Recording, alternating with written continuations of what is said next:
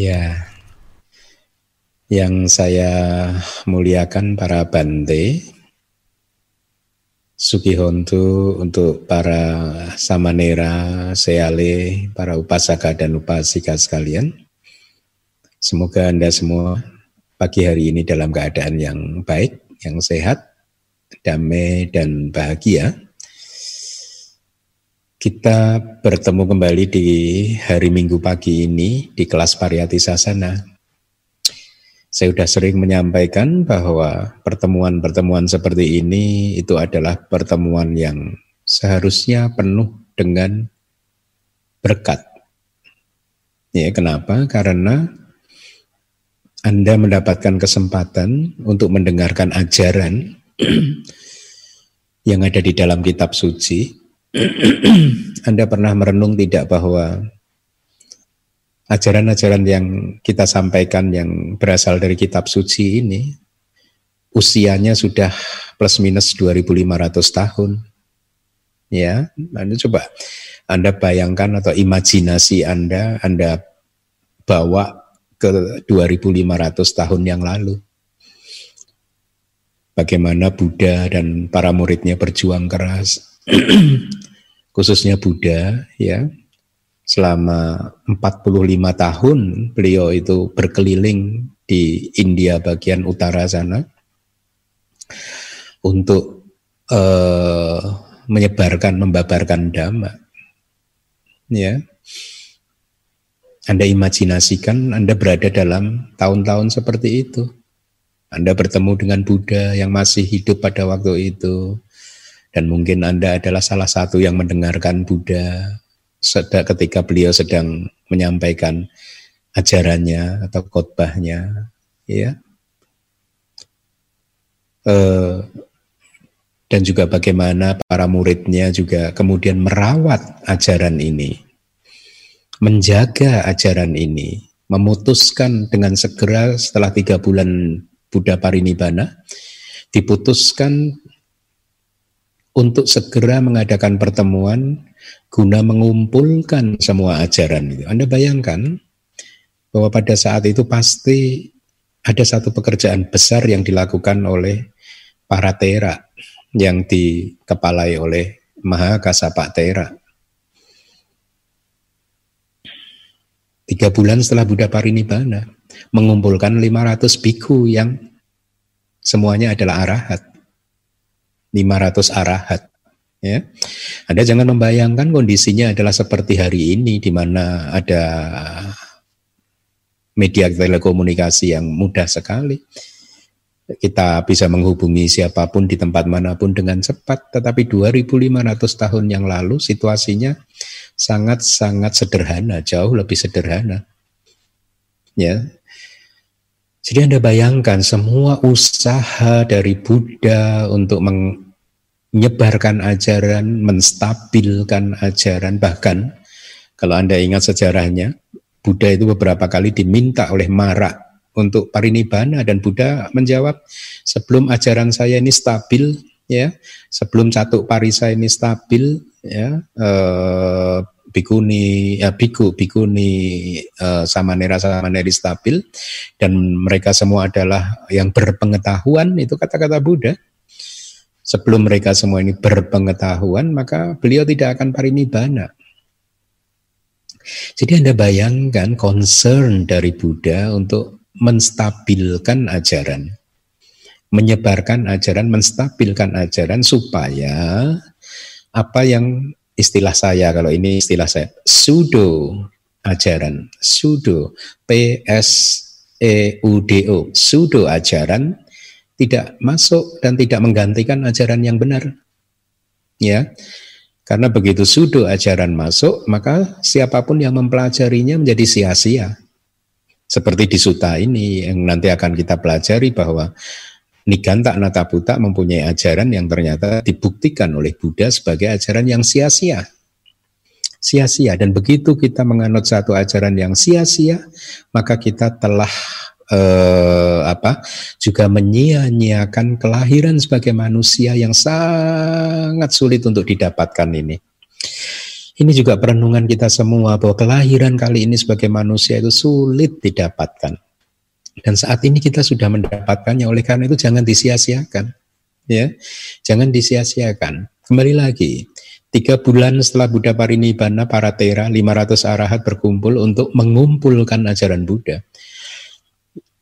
Inilah titik awal dari eh, yang kemudian dikenal sebagai Tera Wada kan namanya aja Tera Wada Tera itu ya para Tera itu tadi Wada itu ya ajaran ajaran para sesepuh ajaran para Tera itu ya. Tapi sebenarnya ini adalah ajaran Buddha karena sudah diverifikasi kan diverifikasi di setiap konsili ya.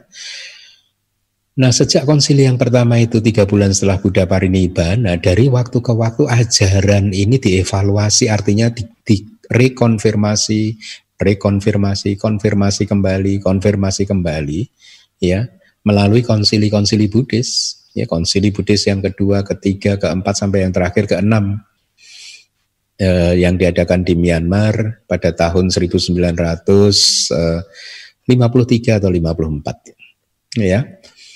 Jadi ajaran yang eksis sejak konsili pertama ini ya bahkan kalau kita Theravada meyakini ya ini ajaran yang memang eksis diajarkan oleh Buddha ketika Buddha masih hidup itu sudah berusia 2500 tahun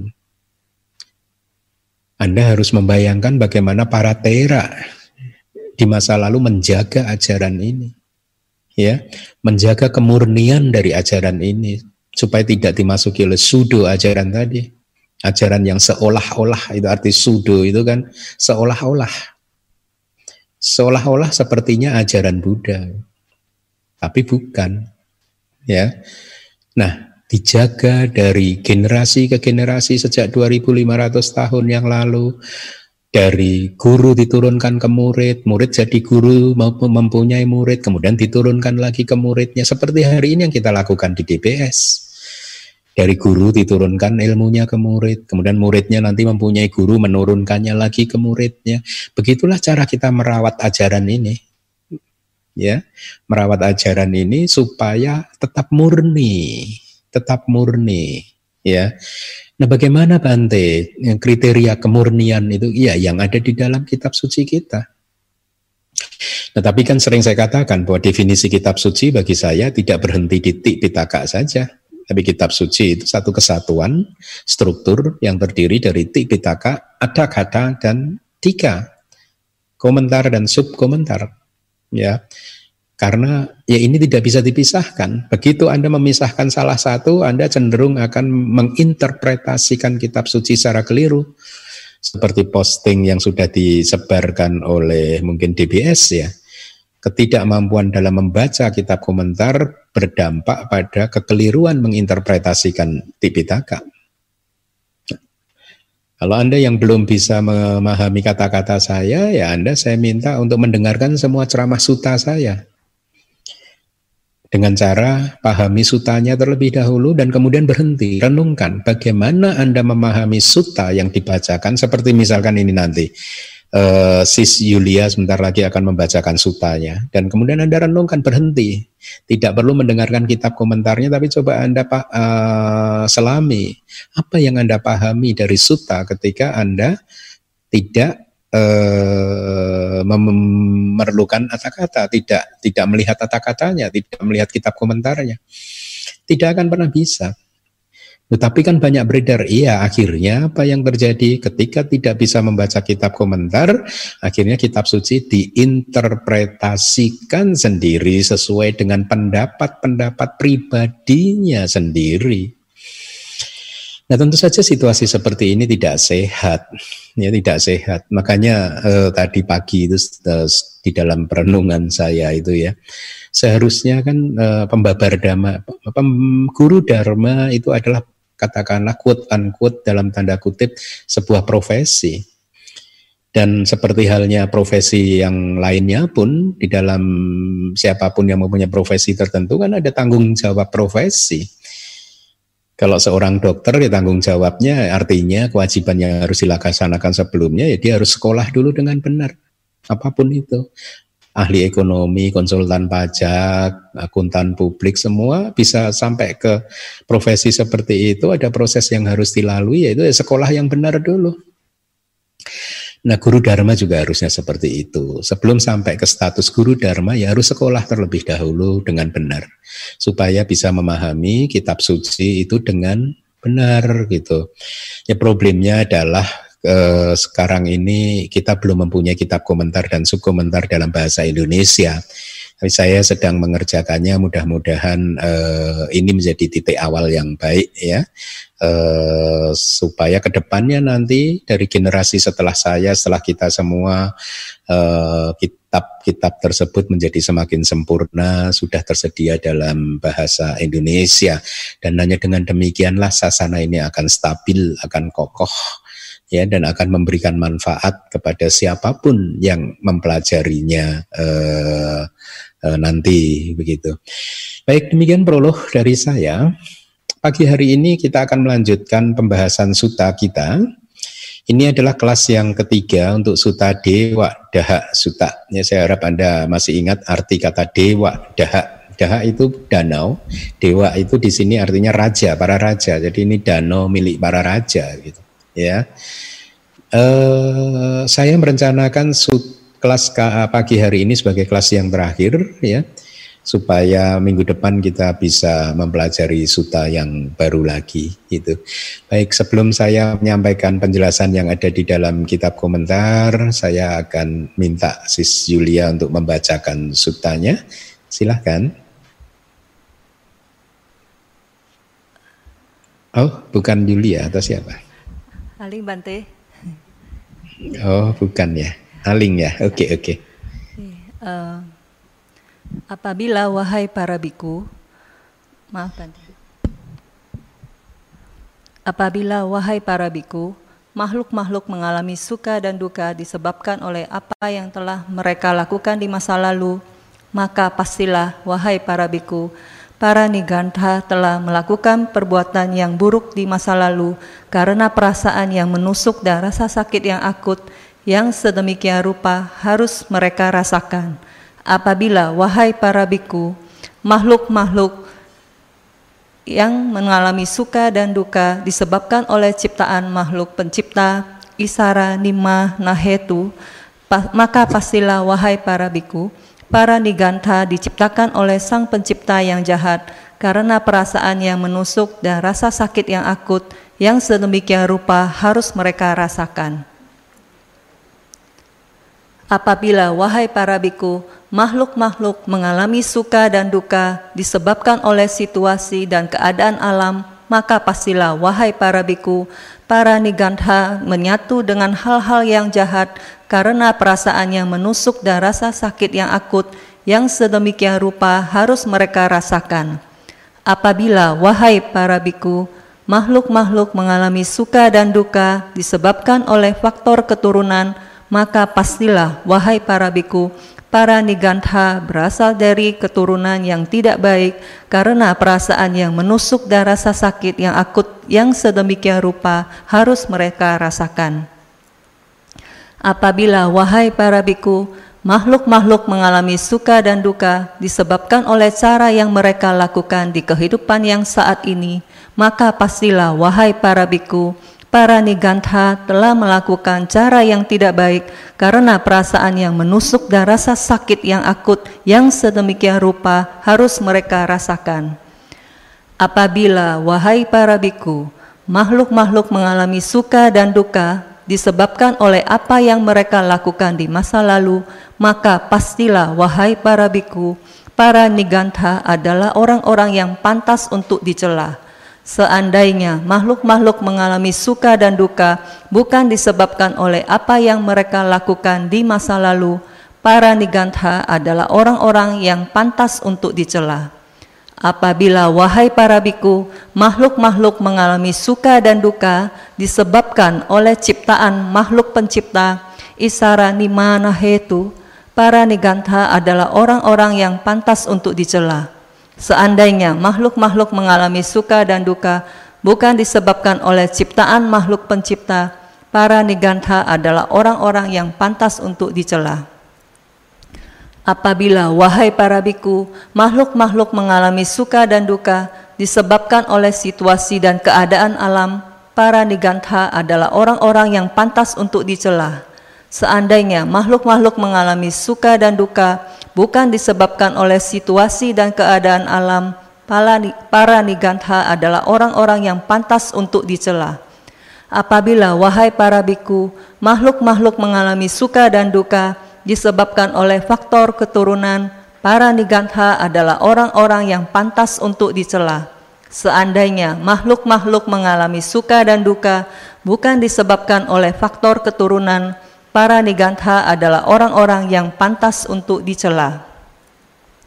Apabila wahai para biku, makhluk-makhluk mengalami suka dan duka disebabkan oleh cara yang mereka lakukan di kehidupan yang saat ini, para nigantha adalah orang-orang yang pantas untuk dicela. Seandainya makhluk-makhluk mengalami suka dan duka bukan disebabkan oleh cara yang mereka lakukan di kehidupan yang saat ini, para nigantha adalah orang-orang yang pantas untuk dicela. Nigantha, wahai para biku, mengajarkan yang demikian itu. Untuk para nigantha yang mengajarkan demikian itu, wahai para biku, sepuluh hal ini beralasan untuk dicela, karena pernyataannya yang kontroversial telah tiba pada tempat yang rendah. Demikianlah wahai para biku, cara mereka adalah sia-sia, daya upaya mereka adalah sia-sia. Dan bagaimanakah wahai para biku, cara yang tidak sia-sia, daya upaya yang tidak sia-sia? Di sini, wahai para biku, seorang biku benar-benar tidak kewalahan dengan penderitaan, dan dirinya sendiri tidak putus asa karena penderitaan, dia tidak membuang kebahagiaan yang sesuai dengan dhamma dan tidak tergila-gila terhadap kebahagiaan tersebut. Dia mengetahui demikian. Ketika saya berjuang keras, pemudaran sumber dari penderitaan ini terjadi pada diri saya disebabkan oleh perjuangan yang keras tersebut. Selanjutnya, ketika saya memandangnya dengan tenang seimbang, Pemudaran sumber dari penderitaan ini terjadi pada diri saya ketika sedang mengembangkan keseimbangan batin tersebut. Ketika seorang berjuang keras yang kepadanya terjadi pemudaran sumber dari penderitaan karena perjuangan kerasnya tersebut, di sanalah dia harus berjuang keras. Selanjutnya, ketika seorang memandangnya dengan tenang seimbang, yang kepadanya terjadi pemudaran sumber dari penderitaan ketika sedang mengembangkan keseimbangan batin, di sanalah dia harus mengembangkan keseimbangan batin. Ketika dia sedang berjuang keras, pemudaran sumber dari penderitaan ini dan itu terjadi karena perjuangan yang keras tersebut, demikianlah penderitaannya tersebut habis. Seperti halnya wahai para biku, seorang laki-laki yang terpikat pada seorang perempuan yang batinnya terikat padanya dengan kerinduan dan hasrat yang bergerola, dia kemungkinan melihat perempuan tersebut berdiri, bercakap-cakap, bercanda, dan tertawa bersama dengan seorang laki-laki. Apa pendapat kalian, wahai para biku? Akankah kesedihan, ratap tangis, rasa sakit, duka cita, dan kesedihan yang mendalam muncul pada laki-laki tersebut setelah melihat perempuan itu sedang berdiri, bercakap-cakap, bercanda, dan tertawa bersama dengan laki-laki tersebut? Iya, wahai Bante, kenapa begitu? Oleh karena, wahai Bante, laki-laki itu terpikat pada perempuan itu, batinnya terikat padanya dengan kerinduan dan hasrat yang bergerora. Oleh karena itulah kesedihan, ratap tangis, rasa sakit, duka cita, dan kesedihan yang mendalam muncul pada laki-laki tersebut setelah melihat perempuan itu sedang berdiri, bercakap-cakap, bercanda, dan tertawa bersama dengan laki-laki lain. Kemudian, wahai para biku, laki-laki tersebut berpikir demikian, saya terpikat pada perempuan itu dengan batin yang terikat padanya, serta kerinduan dan hasrat yang bergerora, karena itulah kesedihan, ratap tangis, rasa sakit, duka cita, dan kesedihan yang mendalam muncul setelah melihat perempuan itu sedang berdiri, bercakap-cakap, bercanda, dan tertawa bersama dengan laki-laki lain. Bagaimana seandainya saya meninggalkan nafsu yang kuat pada perempuan itu yang ada di diri saya? Dia barangkali meninggalkan nafsu yang kuat pada perempuan itu.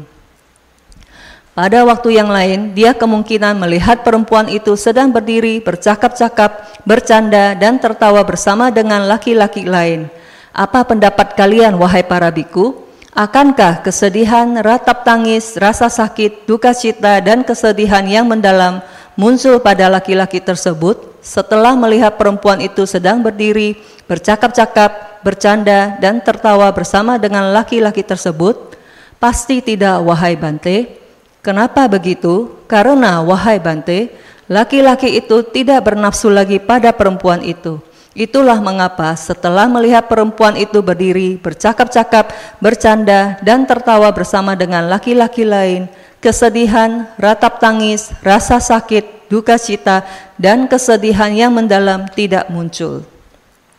Demikian juga wahai para biku, seorang biku benar-benar tidak kewalahan dengan penderitaan dan dirinya sendiri tidak putus asa karena penderitaan. Dia tidak membuang kebahagiaan yang sesuai dengan dhamma dan tidak tergila-gila terhadap kebahagiaan tersebut. Dia mengetahui demikian. Ketika saya berjuang keras, pemudaran sumber dari penderitaan ini terjadi pada diri saya disebabkan oleh perjuangan yang keras tersebut. Selanjutnya, ketika saya memandangnya dengan, dengan tenang seimbang, pemudaran sumber dari penderitaan ini terjadi pada diri saya ketika sedang mengembangkan keseimbangan batin tersebut. Ketika seseorang yang berjuang keras, yang kepadanya terjadi pemudaran sumber dari penderitaan, karena perjuangan kerasnya tersebut, di sanalah dia harus berjuang keras. Selanjutnya, ketika seorang memandangnya dengan tenang seimbang, yang kepadanya terjadi pemudaran sumber dari penderitaan ketika sedang mengembangkan keseimbangan batin, di sanalah dia harus mengembangkan keseimbangan batin. Ketika dia sedang berjuang keras, pemudaran sumber dari penderitaan ini dan itu terjadi karena perjuangan yang keras tersebut, demikianlah penderitaannya tersebut habis. Jadi, wahai para biku, cara dia tidak sia-sia, daya upaya dia tidak sia-sia juga. Dan lagi, wahai para biku, seorang biku menimbang-nimbang demikian. Ketika saya hidup sesuka hati, dama-dama yang tidak baik menjadi lebih kuat, dama-dama yang baik menyusut. Akan tetapi ketika saya sendiri berjuang terhadap apa yang menyakitkan, dama-dama yang tidak baik menyusut dan dama-dama yang baik menjadi lebih kuat. Bagaimana seandainya saya sendiri berjuang terhadap apa yang menyakitkan? Dia sendiri berjuang terhadap apa yang menyakitkan. Untuk itu, ketika dia sendiri berjuang terhadap apa yang menyakitkan, dama-dama yang tidak baik menyusut dan dama-dama yang baik menjadi lebih kuat. Di waktu yang lain, dia sendiri tidak berjuang untuk sesuatu yang menyakitkan. Kenapa begitu, wahai para biku? Tujuan yang untuknya seorang biku itu sendiri mau berjuang terhadap apa yang menyakitkan telah tercapai. Oleh karena itulah, di waktu yang lain dia sendiri tidak berjuang terhadap apa yang menyakitkan. Seperti halnya wahai para biku, seorang pembuat panah memanasi dan memanggang panah di antara dua batu api, meluruskannya dan membuatnya siap pakai. Ketika wahai para biku, Panah si pembuat panah telah dipanasi dan dipanggang, telah dibuat lurus dan siap pakai di waktu yang lain. Pembuat panah tersebut tidak lagi memanasi dan memanggang panah di antara dua batu api, meluruskannya dan membuatnya siap pakai. Kenapa begitu? Wahai para biku, tujuan yang untuknya seorang pembuat panah harus memanasi dan memanggang panah di antara dua batu api meluruskannya dan membuatnya siap pakai telah tercapai. Oleh karena itulah, di waktu yang lain, pembuat panah tersebut tidak lagi memanasi dan memanggang panah di antara dua batu api, meluruskannya dan membuatnya siap pakai. Demikian pula wahai para biku, seorang biku menimbang-nimbang demikian. Ketika saya hidup sesuka hati, dama-dama yang tidak baik menjadi lebih kuat, dama-dama yang baik menyusut. Akan tetapi ketika saya sendiri berjuang terhadap apa yang menyakitkan, dama-dama yang tidak baik menyusut dan dama-dama yang baik menjadi lebih kuat. Bagaimana seandainya saya sendiri berjuang terhadap apa yang menyakitkan, dia sendiri berjuang terhadap apa yang menyakitkan. Untuk itu, ketika dia sendiri berjuang terhadap apa yang menyakitkan, dama-dama yang tidak baik menyusut, dan dama-dama yang baik menjadi lebih kuat. Di waktu yang lain, dia sendiri tidak berjuang untuk sesuatu yang menyakitkan. Kenapa begitu? Wahai para biku, tujuan yang untuknya seorang biku itu sendiri mau berjuang terhadap apa yang menyakitkan telah tercapai. Oleh karena itulah, di waktu yang lain dia sendiri tidak berjuang terhadap apa yang menyakitkan. Yang demikian itu, wahai para biku, adalah juga cara dan daya upaya yang tidak sia-sia. Dan lagi, wahai para biku, di sini seorang tathagata muncul di dunia, seorang arahat, seorang yang tercerahkan atas usahanya sendiri, seorang yang sempurna dalam pengetahuan dan perilaku, seorang yang telah datang dan pergi dengan sempurna, seorang yang memahami tiga dunia, pembimbing yang tiada tara bagi mereka yang harus ditundukkan, guru bagi para dewa dan manusia, dia adalah Buddha, begawan. Setelah mengalaminya sendiri dengan menggunakan pengetahuan yang lebih tingginya sendiri, dia mengatakannya pada dunia ini bersama dengan para dewa, Mara, Brahma, para pertapa dan Brahmana, generasi ini bersama dengan para pemimpin dan rakyatnya. Dia mengajarkan dhamma yang indah di awal, indah di pertengahan, dan indah di akhir dengan makna yang tersirat dan tersurat. Dia membuat kehidupan luhur yang suci dan sempurna serta keseluruhannya diketahui seorang kepala rumah tangga atau anaknya atau seseorang yang telah lahir di keluarga tertentu mendengarkan dhamma tersebut. Setelah mendengarkan dhamma tersebut, dia memperoleh keyakinan terhadap tathagata. Berkat keyakinan tersebut, dia menimbang-nimbang demikian. Kehidupan rumah tangga penuh tekanan, sempit, dan berdebu. Kehidupan seorang biku adalah luas dan terbuka. Tidaklah mudah ketika tinggal di dalam rumah untuk mempraktikkan kehidupan luhur yang sangat sempurna dan sangat suci seperti cangkang kerang yang telah digosok. Bagaimana seandainya saya mencukur rambut dan jenggot, mengenakan jubah kuning dan pergi dari rumah menuju ke kehidupan tanpa rumah? Di waktu yang lain setelah meninggalkan sedikit kekayaan atau setelah meninggalkan kekayaan yang berlimpah dan lingkungan sanak saudara, dia mencukur rambut dan jenggotnya, mengenakan jubah kuning dan pergi dari rumah menuju ke kehidupan tanpa rumah. Ketika dia telah menjadi seorang biku yang demikian itu dan sibuk dengan latihan serta peraturan-peraturan kehidupan para biku, dengan meninggalkan pembunuhan makhluk hidup, dia menghindar dari pembunuhan makhluk hidup dengan tongkat dan senjata yang telah diletakkan, memiliki rasa malu, welas asih, dia berdiam dengan kasih sayang demi manfaat semua makhluk. Dengan meninggalkan pencurian, dia menghindar dari pencurian, mengambil hanya yang diberikan, dan mengharapkan apa yang diberikan saja. Dengan tidak mencuri, dia berdiam di dalam kesucian. Dengan meninggalkan kehidupan yang tidak luhur, dia menjalani kehidupan yang luhur, hidup jauh dari, menahan diri dari perilaku yang menjijikan, yaitu hubungan seksual. Dengan meninggalkan perkataan bohong, dia menghindar dari perkataan bohong, dia berbicara kebenaran, bisa diandalkan, bisa dipercaya, terpercaya, seseorang yang tidak melakukan kebohongan pada dunia. Dengan meninggalkan ucapan fitnah, dia menghindar dari ucapan fitnah. Setelah mendengar dari sini, dia tidak menyampaikannya di tempat yang lain untuk memecah belah mereka. Atau setelah mendengar di tempat lain, dia tidak menyampaikannya kepada mereka untuk memecah belah mereka.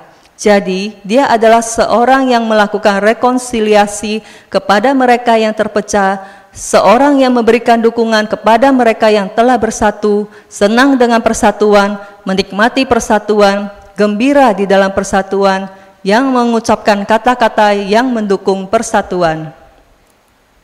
Dengan meninggalkan ucapan kasar, dia menghindar dari ucapan kasar, dia berbicara kata-kata tertentu, yaitu kata-kata yang lembut, enak didengar di telinga, ramah, menawan hati, santun, dan diinginkan oleh banyak orang, disetujui oleh banyak orang. Dengan meninggalkan omong kosong, dia menghindar dari omong kosong, dia berbicara pada waktu yang tepat, berbicara tentang sesuatu yang sesuai kenyataan, berbicara tentang sesuatu yang bermanfaat, berbicara tentang dhamma, berbicara tentang winaya, berbicara tentang kata-kata yang pantas untuk disimpan, masuk akal, secukupnya dan bermanfaat.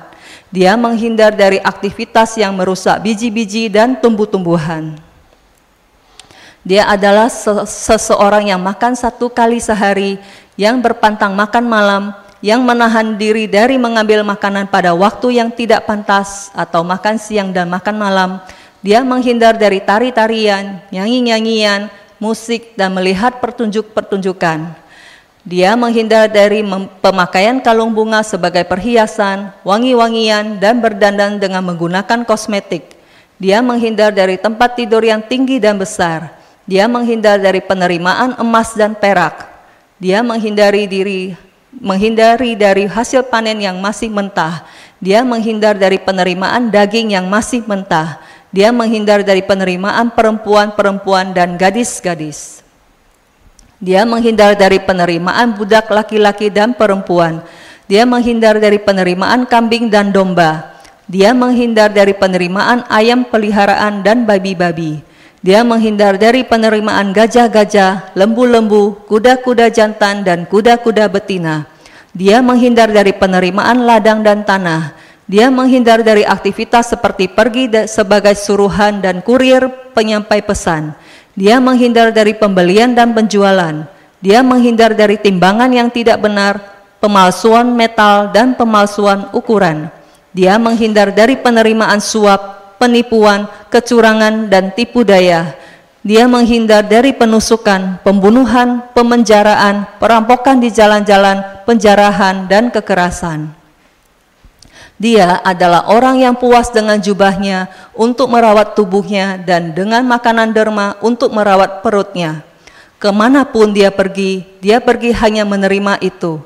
Seperti seekor burung, ke mana pun dia terbang, dia terbang hanya memiliki sayap-sayapnya sebagai satu-satunya beban. Demikian pula seorang biku yang puas dengan jubahnya untuk merawat tubuhnya dan dengan makanan derma untuk merawat perutnya dan ke mana pun dia pergi, dia pergi hanya dengan menerima itu. Memiliki agregat sila yang mulia ini, dia merasakan kebahagiaan yang tanpa celah. Ketika melihat objek bentuk melalui mata, dia tidak terpikat pada tanda-tanda dan ciri-cirinya. Ketika dia hidup dalam keadaan indera mata yang tidak terkendali, dama-dama yang jahat dan tidak baik seperti dambaan dan duka cita menyerang dia, dia menerapkan praktik pengendalian dirinya, menjaga indera mata, menjalankan pengendalian terhadap indera mata. Ketika dia mendengarkan suara dengan indera telinga dan seterusnya, ketika menghidu ganda dengan indria hidung dan seterusnya, ketika mencicipi rasa dengan indria lidah dan seterusnya, ketika menyentuh objek sentuhan dengan indera tubuh dan seterusnya. Ketika mengetahui objek mental dengan indria batin, dia menerapkan praktik pengendalian dirinya, menjaga indria batin, menjalankan pengendalian terhadap indria batin. Berkat pengendalian indria yang mulia ini, dia menikmati kebahagiaan internal yang tanpa cacat. Ketika sedang berjalan maju dan ketika sedang berjalan kembali, dia adalah pelaku yang penuh pemahaman. Ketika memandang ke depan dan ke belakang, ketika menekuk tubuh dan merentangkan tubuh, dia adalah pelaku yang penuh pemahaman. Ketika mengenakan jubah, menggunakan mangkuk biku dan jubah atas, dia adalah pelaku yang penuh pemahaman ketika sedang makan, minum, mengunyah, dan mengecap, ketika sedang buang air besar dan buang air kecil, dia adalah pelaku yang penuh pemahaman. Ketika sedang berjalan, berdiri, duduk, terlelap atau tidur, terjaga, berbicara, dan dalam keadaan diam, dia adalah pelaku yang penuh pemahaman. Dilengkapi dengan agregat-agregat sila ini, dengan pengendalian indria yang mulia ini, dengan perhatian penuh dan pemahaman yang jernih yang mulia ini, dia pergi mencari tempat tinggal yang sunyi, yaitu di hutan, di bawah pohon, di gunung, di ngarai, di dalam gua di lereng gunung, di kuburan, di dalam hutan belantara, di ruang terbuka dan di tumpukan jerami. Ketika pulang dari mengumpulkan derma makanan, setelah makan, dia duduk sila dengan menegakkan tubuhnya dan menghadirkan perhatian penuh di sekitar muka. Dengan meninggalkan dambaan, berdiam dengan batin yang bebas dari dambaan. Dia membersihkan batinnya dari dambaan dengan meninggalkan niat jahat dan kemarahan. Dia berdiam dengan batin yang tanpa niat jahat, penuh kasih demi manfaat semua makhluk. Dengan meninggalkan kemalasan dan kantuk, berdiam sebagai seorang yang bebas dari kemalasan dan kantuk, memiliki kemampuan untuk memahami cahaya, berperhatian penuh, berpemahaman yang jernih, dia membersihkan batinnya dari kemalasan dan kantuk. Dengan meninggalkan kebingungan dan penyesalan, berdiam sebagai seorang yang batinnya tidak bergejolak, tenang, dia membersihkan batinnya dari kebingungan dan penyesalan.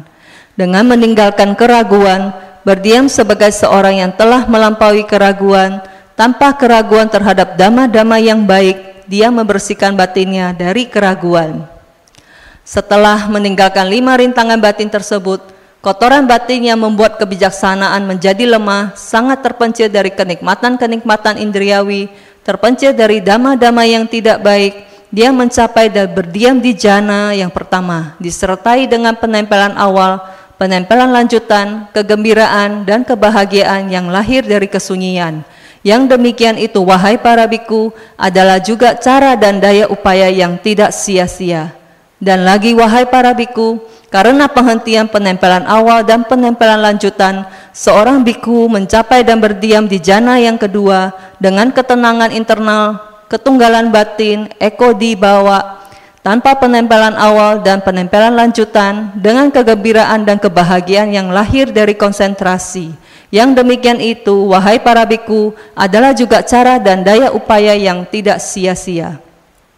Dan lagi wahai para biku, karena pemudaran kegembiraan, seorang biku di dalam keseimbangan batin, penuh perhatian dan penuh pemahaman, dia menikmati kebahagiaan di dalam tubuhnya. Dia mencapai dan berdiam di jana yang ketiga yang dibabarkan oleh orang-orang yang mulia demikian. Dia memiliki rasa bahagia dengan perhatian penuh yang murni karena keseimbangan batin. Upekako Satima Sukawihari. Yang demikian itu, wahai para biku, adalah juga cara dan daya upaya yang tidak sia-sia. Dan lagi, wahai para biku, karena penghilangan perasaan suka dan duka, dan karena kemusnahan sukacita dan duka cita sebelumnya, dia mencapai dan berdiam di jana yang keempat, yang memiliki bukan duka dan bukan pula suka, serta perhatian penuh yang telah dimurnikan oleh keseimbangan batin. Yang demikian itu, wahai para biku, adalah juga cara dan daya upaya yang tidak sia-sia. Ketika batin telah terkonsentrasi dengan cara demikian itu telah dimurnikan, sangat terang, tidak tercemar, tanpa kotoran, telah menjadi lentur, siap untuk bekerja, stabil dan telah mencapai keadaan yang tenang sekali. Dia mengarahkan batinnya pada pengetahuan tentang ingatan akan kehidupan lampau. Dia mengingat berbagai macam jenis kehidupan lampaunya, Misalnya satu kelahiran, dua kelahiran, tiga kelahiran, empat kelahiran, lima kelahiran, sepuluh kelahiran, dua puluh kelahiran, tiga puluh kelahiran, empat puluh kelahiran, lima puluh kelahiran, seratus kelahiran, seribu kelahiran, seratus ribu kelahiran, beraneka eon kehancuran dunia, beraneka eon pengembangan dan juga beraneka eon kehancuran serta pengembangan. Di tempat itu demikianlah nama saya, demikianlah suku saya, demikianlah penampilan saya, demikianlah makanan saya, demikianlah pengalaman suka dan duka saya, demikianlah akhir dari umur saya. Setelah meninggal dari sana, saya muncul di sini. Yang demikian itu, wahai para biku, adalah juga cara dan daya upaya yang tidak sia-sia. Ketika batin telah terkonsentrasi dengan cara demikian itu telah dimurnikan, sangat terang, tidak tercemar, tanpa kotoran, telah menjadi lentur, siap untuk bekerja, stabil dan telah mencapai keadaan yang tenang sekali. Dia mengarahkan batinnya pada pengetahuan tentang kelenyapan dan kemunculan kembali makhluk-makhluk. Dengan mata yang adi kodrati, yang cemerlang, yang melampau pandangan mata manusia, dia melihat makhluk-makhluk ketika sedang meninggal dunia dan lahir kembali inferior dan superior, berwajah rupawan dan buruk, yang telah menuju ke tempat kelahiran yang baik dan yang telah menuju ke tempat kelahiran yang buruk. Dia memahami bagaimana makhluk-makhluk yang memperoleh kelahirannya sesuai dengan kama-kama mereka. Tuan-tuan yang baik ini yang dilengkapi dengan perilaku tubuh yang tidak baik, ucapan yang tidak baik, dan batin yang tidak baik, penghina orang-orang yang mulia, berpandangan salah, membawa pandangan salah di perbuatan-perbuatannya, dari terurainya tubuh setelah kematian, mereka lahir kembali di alam tanpa kebahagiaan, tempat tujuan kelahiran yang buruk, tempat kejatuhan yang celaka, neraka. Akan tetapi, tuan-tuan yang baik ini yang dilengkapi dengan perilaku tubuh yang baik, ucapan yang baik, dan batin yang baik, bukan penghina orang-orang yang mulia, berpandangan benar, membawa pandangan benar di perbuatan-perbuatannya, dari terurainya tubuh setelah kematian, mereka lahir kembali di tu tempat tujuan kelahiran yang baik, dunia surgawi. Jadi dengan mata yang adikodrati, yang cemerlang, yang melampaui pandangan mata manusia, dia melihat makhluk-makhluk ketika sedang lenyap dan muncul kembali, inferior dan superior, berwajah rupawan dan buruk, yang telah menuju ke tempat kelahiran yang baik, dan yang telah menuju ke tempat kelahiran yang buruk. Dia memahami bagaimana makhluk-makhluk yang memperoleh kelahirannya sesuai dengan kama-kama mereka.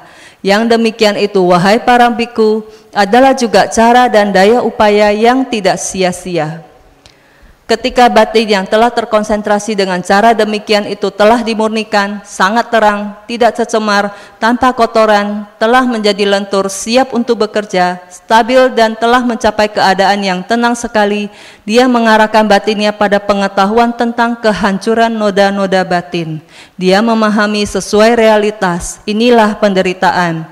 Dia memahami sesuai realitas, inilah asal mula penderitaan dia memahami sesuai realitas, inilah akhir dari penderitaan. Dia memahami sesuai realitas, inilah jalan yang menuju pada akhir dari penderitaan. Dia memahami sesuai realitas, inilah noda-noda batin. Dia memahami sesuai realitas, inilah asal mula dari noda-noda batin. Dia memahami sesuai realitas, inilah akhir dari noda-noda batin. Dia memahami sesuai realitas. Inilah jalan yang menuju pada akhir dari noda-noda batin. Ketika dia mengetahui dan melihat demikian, batinnya terbebas dari noda batin yang dinamakan kenikmatan indriawi, terbebas dari noda batin yang dinamakan pelekatan terhadap eksistensi, dan juga terbebas dari noda batin yang dinamakan ketidaktahuan. Ketika telah terbebas, ada pengetahuan saya telah terbebas. Dia mengetahui kelahiran telah dihancurkan, kehidupan suci telah dijalani, yang seharusnya dilakukan telah dilakukan. Untuk keadaan saat ini tidak ada lagi yang lebih. Yang demikian itu wahai para biku adalah juga cara dan daya upaya yang tidak sia-sia. Wahai para biku, tata gata mengajarkan yang demikian. Oleh karena wahai para biku, tata gata mengajarkan demikian itu, maka ada sepuluh hal yang beralasan untuk memuji dia. Apabila, wahai para biku, makhluk-makhluk mengalami suka dan duka disebabkan oleh apa yang telah mereka lakukan di masa lalu, maka pastilah, wahai para biku, Tathagata telah melakukan perbuatan yang baik di masa lalu, karena dia sekarang merasakan perasaan menyenangkan yang tanpa noda sedemikian rupa. Apabila, wahai para biku, makhluk-makhluk mengalami suka dan duka disebabkan oleh ciptaan makhluk pencipta, isarani mana hetu, maka pastilah wahai para bikhu, Tathagata diciptakan oleh Sang Pencipta yang baik karena dia sekarang merasakan perasaan menyenangkan yang tanpa noda sedemikian rupa. Apabila wahai para biku, makhluk-makhluk mengalami suka dan duka disebabkan oleh situasi dan keadaan alam, maka pastilah wahai para biku, Tathagata bersekutu dengan hal-hal yang baik karena dia sekarang merasakan perasaan menyenangkan yang tanpa noda sedemikian rupa. Apabila, wahai para biku, makhluk-makhluk mengalami suka dan duka disebabkan oleh faktor keturunan, maka pastilah wahai para biku, tata gata berasal dari keturunan yang baik karena dia sekarang merasakan perasaan menyenangkan yang tanpa noda sedemikian rupa. Apabila, wahai para biku, makhluk-makhluk mengalami suka dan duka disebabkan oleh cara mereka lakukan di, ke di kehidupan saat ini, maka pastilah, wahai para biku, tata gata telah menggunakan cara yang baik, karena dia sekarang merasakan perasaan menyenangkan yang tanpa noda sedemikian rupa. Apabila wahai para biku, makhluk-makhluk mengalami suka dan duka disebabkan oleh apa yang mereka lakukan di masa lalu, maka pastilah wahai para biku, Tathagata adalah orang-orang yang pantas untuk dipuji. Seandainya makhluk-makhluk mengalami suka dan duka bukan disebabkan oleh apa yang mereka lakukan di masa lalu, Tathagata adalah orang-orang yang pantas untuk dipuji. Apabila wahai para biku, makhluk-makhluk mengalami suka dan duka disebabkan oleh ciptaan makhluk pencipta, Isara Nimana Hetu, Tata Gata adalah orang-orang yang pantas untuk dipuji. Seandainya makhluk-makhluk mengalami suka dan duka bukan disebabkan oleh ciptaan makhluk pencipta, Tathagata adalah orang-orang yang pantas untuk dipuji. Apabila wahai para biku, makhluk-makhluk mengalami suka dan duka disebabkan oleh situasi dan keadaan alam, Tathagata adalah orang-orang yang pantas untuk dipuji. Seandainya makhluk-makhluk mengalami suka dan duka bukan disebabkan oleh situasi dan keadaan alam, Tathagata adalah orang-orang yang pantas untuk dipuji. Apabila wahai para biku, makhluk-makhluk mengalami suka dan duka disebabkan oleh faktor keturunan, Tathagata adalah orang-orang yang pantas untuk dipuji. Seandainya makhluk-makhluk mengalami suka dan duka bukan disebabkan oleh faktor keturunan, Tathagata adalah orang-orang yang pantas untuk dipuji.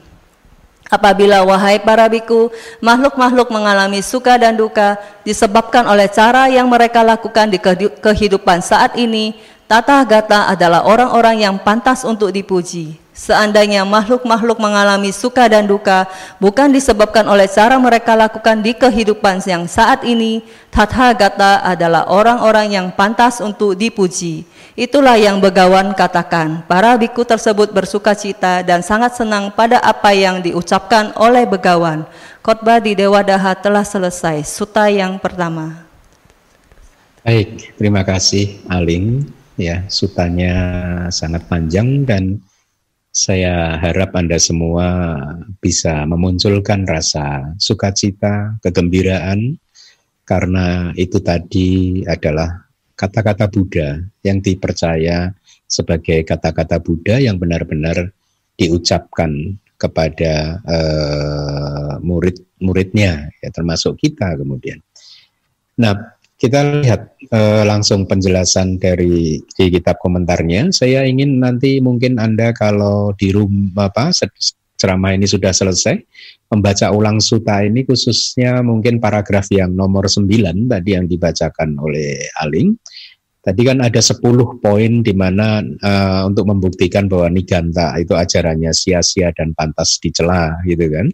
Yang pertama adalah apabila pengalaman suka dan duka ini disebabkan oleh apa yang telah dilakukan di masa lalu, maka pastilah mereka ini adalah orang-orang yang sudah berbuat buruk di masa lalu gitu.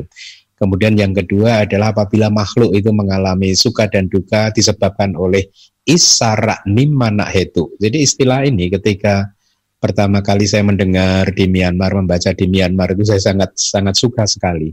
Ya, sangat suka karena cocok dengan perenungan-perenungan saya sebelum menjadi Buddhis begitu. Ya, jadi apabila makhluk-makhluk mengalami suka dan duka disebabkan oleh ciptaan makhluk pencipta yang bahasa palinya isara nimana itu ya, maka pastilah para niganta ini diciptakan oleh sang pencipta yang jahat. Karena perasaan yang menusuk dan rasa sakit yang akut yang sedemikian rupa itu harus mereka rasakan atau harus mereka alami gitu ya. Itu poin yang kedua. Jadi ada 10 poin tadi uh, bagus kalau Anda mau membacanya kembali nanti. Karena biasanya uh, slide uh, Suta tadi itu ada di bagian deskripsi dari semua video di uh, kanal YouTube Damawihari. Ya. Nah, itu tadi paragraf yang ke-9. Paragraf yang 10 itu tadi uh, disampaikan kira-kira begini. Jadi Buddha dari paragraf 1 sampai 9 sudah mendemonstrasikan, mengajarkan, menunjukkan bahwa ajaran Niganta itu sia-sia, tidak membawa kepencerahan, ya. Bahkan itu adalah pandangan salah karena menurut mereka apa pun yang mereka alami itu di, e, berasal dari apa yang dilakukan di e, kehidupan-kehidupan yang lampau gitu. Dan Buddha sudah memberikan contoh uh, satu dua contoh kan untuk uh, menunjukkan bahwa uh, ajaran mereka itu tidak benar gitu. Jadi Kemudian di paragraf 10, setelah memperlihatkan keadaan karma atau kama yang tanpa buah atau usaha yang sia-sia dari para niganta ya dengan cara yang seperti tadi gitu. Sekarang mulai di paragraf 10 ini Buddha akan menunjukkan ajaran beliau yang tidak sia-sia. Saya minta slide-nya ditampilkan. Di sini wahai para biku, seorang biku benar-benar tidak kewalahan dengan penderitaan dan tidak kewalahan dengan dirinya sendiri, tidak putus asa karena penderitaan, dia tidak membuang kebahagiaan yang sesuai dengan dhamma dan tidak tergila-gila terhadap kebahagiaan tersebut, artinya tidak melekatinya begitu ya. Kitab komentar memberikan penjelasan tidak kewalahan artinya tidak dikuasai oleh penderitaan. Jadi disebutkan bahwa eksistensi atau kehidupan sebagai manusia disebut sebagai eksistensi yang tidak kewalahan dengan penderitaan. Artinya seperti ini, eksistensi sebagai manusia itu tidak dikuasai oleh penderitaan. Jadi dengan kata lain, dengan bahasa yang sering saya sampaikan di ceramah-ceramah saya, kita ini bukanlah makhluk yang bisa dikendalikan oleh faktor-faktor luar sebenarnya, itu ya. Makanya pembebasan, pencerahan itu benar-benar ada di dalam genggaman kita dan tidak tergantung pada faktor-faktor luar. Inilah mengapa kita tidak pernah tertarik untuk berjuang membuat seluruh manusia di muka bumi ini uh, beragama Buddha dengan pikiran bahwa hanya dengan itu ketika itu sudah dicapai maka kita akan bahagia bebas dari kilesa tidak ya tidak karena meskipun seluruh dunia ini nanti beragama Buddha tetap saja pertengkaran akan ada peperangan akan ada Kenapa? Karena pertengkaran, peperangan, percekcokan semua itu muncul karena kilesa. Jadi selama masih ada kilesa, maka masih tetap akan ada uh, perselisihan, begitu ya. Nah, jadi kita ini bukan makhluk yang dipenjara oleh karma-karma masa lalu kita. Itu dari saya ya, yang sering saya sampaikan di ceramah-ceramah saya. Kita bukan makhluk yang uh, orang lain itu bisa mengendalikan kita juga gitu ya. Artinya kalau orang lain tersenyum pada kita, kita ikut tersenyum, hati kita senang. Kalau orang lain cemberut kepada kita, kita kemudian menjadi sedih. Ini kan seolah-olah kita ini adalah layar TV, kemudian orang lain itu yang pegang remote controlnya. Dia bisa benar-benar mengendalikan acara apa yang akan muncul di TV. Kalau dia ingin kita tertawa, dia pencet remote controlnya. Ketika dia ingin kita marah-marah, dia pencet remote controlnya. Jadi kita dikendalikan oleh orang-orang luar. Tapi itu adalah pandangan yang salah. Ya, kita ini adalah makhluk yang uh, bukan makhluk yang dipenjara oleh orang lain, bahkan juga bukan makhluk yang dipenjara oleh karma-karma masa lalu kita. Itulah mengapa eh, karena kita bukan makhluk-makhluk yang seperti itu, maka pembebasan, kebebasan, pencerahan itu sangat uh, bisa terjadi bahkan di kehidupan uh, kita yang kali ini kalau kita itu uh, mau berjuang dengan usaha yang gigih. Dengan kata lain saya sering mengatakan kita ini sesungguhnya adalah arsitek dari kehidupan kita sendiri, perancang kehidupan kita sendiri. Oleh karena itu kita harus menjadi seorang arsitek yang baik itu. Bagaimana caranya untuk menjadi seorang arsitek yang baik? Ya seperti seorang arsitek, dia harus sekolah, artinya dia punya banyak ilmu, ya. Nah, Anda juga untuk bisa menjadi seorang arsitek yang baik eh, buat kehidupan Anda sendiri, Anda harus benar-benar mempunyai ilmu dharma, ilmu kitab suci gitu ya. E, karena hanya dengan ilmu-ilmu seperti itulah kita tahu tentang apa itu perbuatan baik, apa itu sesuatu yang membuat kita bahagia dan menderita, apa itu sesuatu yang bisa membuat kita lahir di neraka, lahir di surga, atau bahkan keluar dari samsara. Nah, kalau kita renungkan, e, sebenarnya e, akhirnya dengan semua yang saya sampaikan tadi, kita ini sebenarnya bisa menghindari banyak sekali penderitaan, ya. Berbeda dengan mereka yang ada di apa ya, di neraka misalnya, mereka tidak bisa menghindari, tapi manusia itu bisa menghindari penderitaan. Oleh karena itulah tadi Buddha mengatakan kita bukan makhluk yang dikuasai oleh penderitaan gitu ya. Eh, makhluk-makhluk empat apa ya itu dikuasai, ditaklukkan oleh penderitaan gitu ya. ya. Kalau manusia kita punya banyak pilihan ya untuk menghindari penderitaan. Contohnya kalau kita tidak ingin kepanasan ya kita berteduh ya.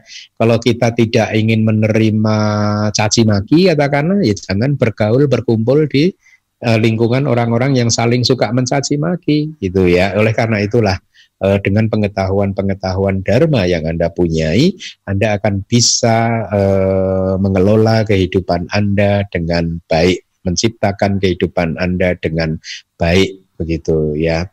Nah tadi untuk mendukung apa yang tadi saya sampaikan, Buddha memberikan ilustrasi yang sangat bagus kan antara seorang laki-laki dan seorang perempuan yang terpikat begitu ya. Ketika dia sedang jatuh cinta pada seorang perempuan, maka perilaku perempuan apa pun itu ya eh, akan mengganggu pikiran dia gitu ya. Tadi katanya itu ada di layar. Oleh karena wahai Bante, laki-laki itu terpikat pada perempuan itu, batinnya terikat padanya dengan kerinduan dan hasrat yang bergelora, maka gitu ketika dia melihat perempuan yang disayanginya, dicintainya sedang bercakap-cakap, bercanda dengan laki-laki yang lain, laki-laki itu akan sedih gitu ya.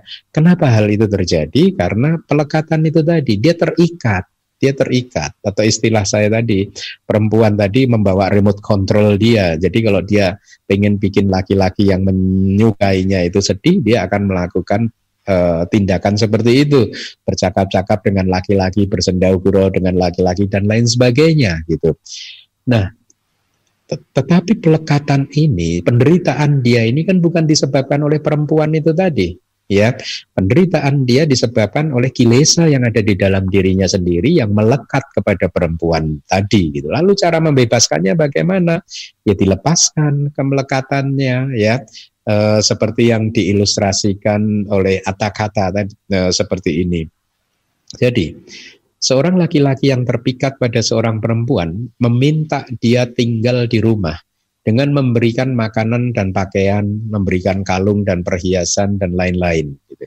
Perempuan tersebut berkawan dengan orang lain, ya singkat cerita, meskipun sudah dirawat seperti itu, perempuan yang dia cintai itu tetap berkawan akrab dengan laki-laki lain dan singkat cerita akhirnya mereka melakukan dia melakukan persinahan. Si laki-laki yang mencintai dia berpikir, apakah hal ini terjadi karena saya tidak memuliakan dia sedemikian rupa?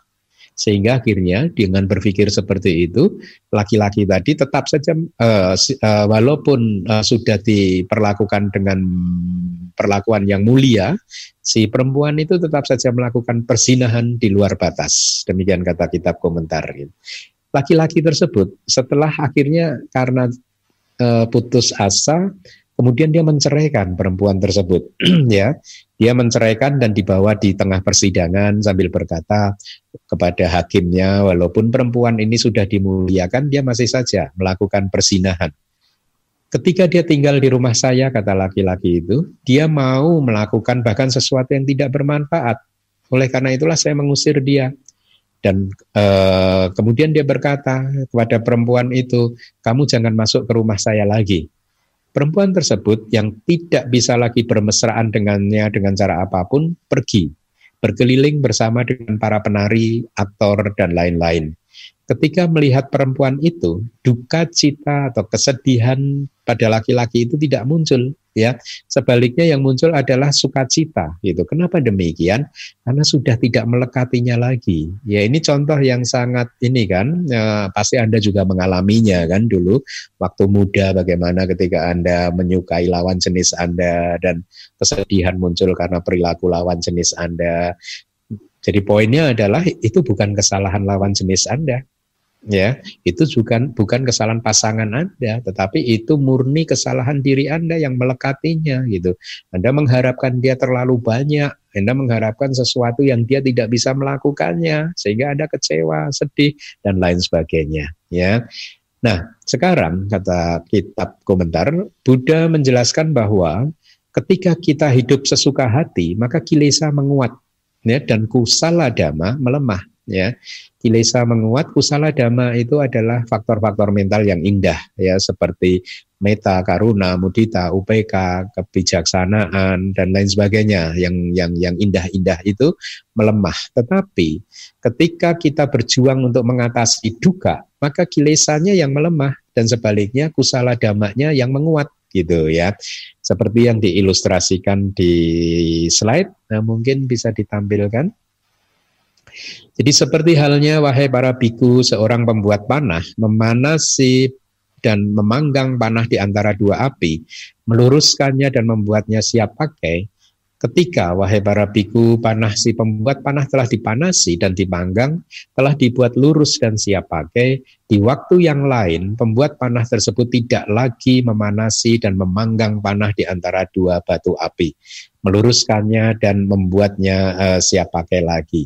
Jadi perumpamaannya itu adalah perumpamaan yang bagus tentang ketika kita sedang berjuang keras untuk menghancurkan kilesa-kilesa ya. Tolong slide-nya dipertahankan dulu ya. Jadi seorang pembuat panah yang akan meluruskan anak panah itu adalah perumpamaan untuk seorang yogi.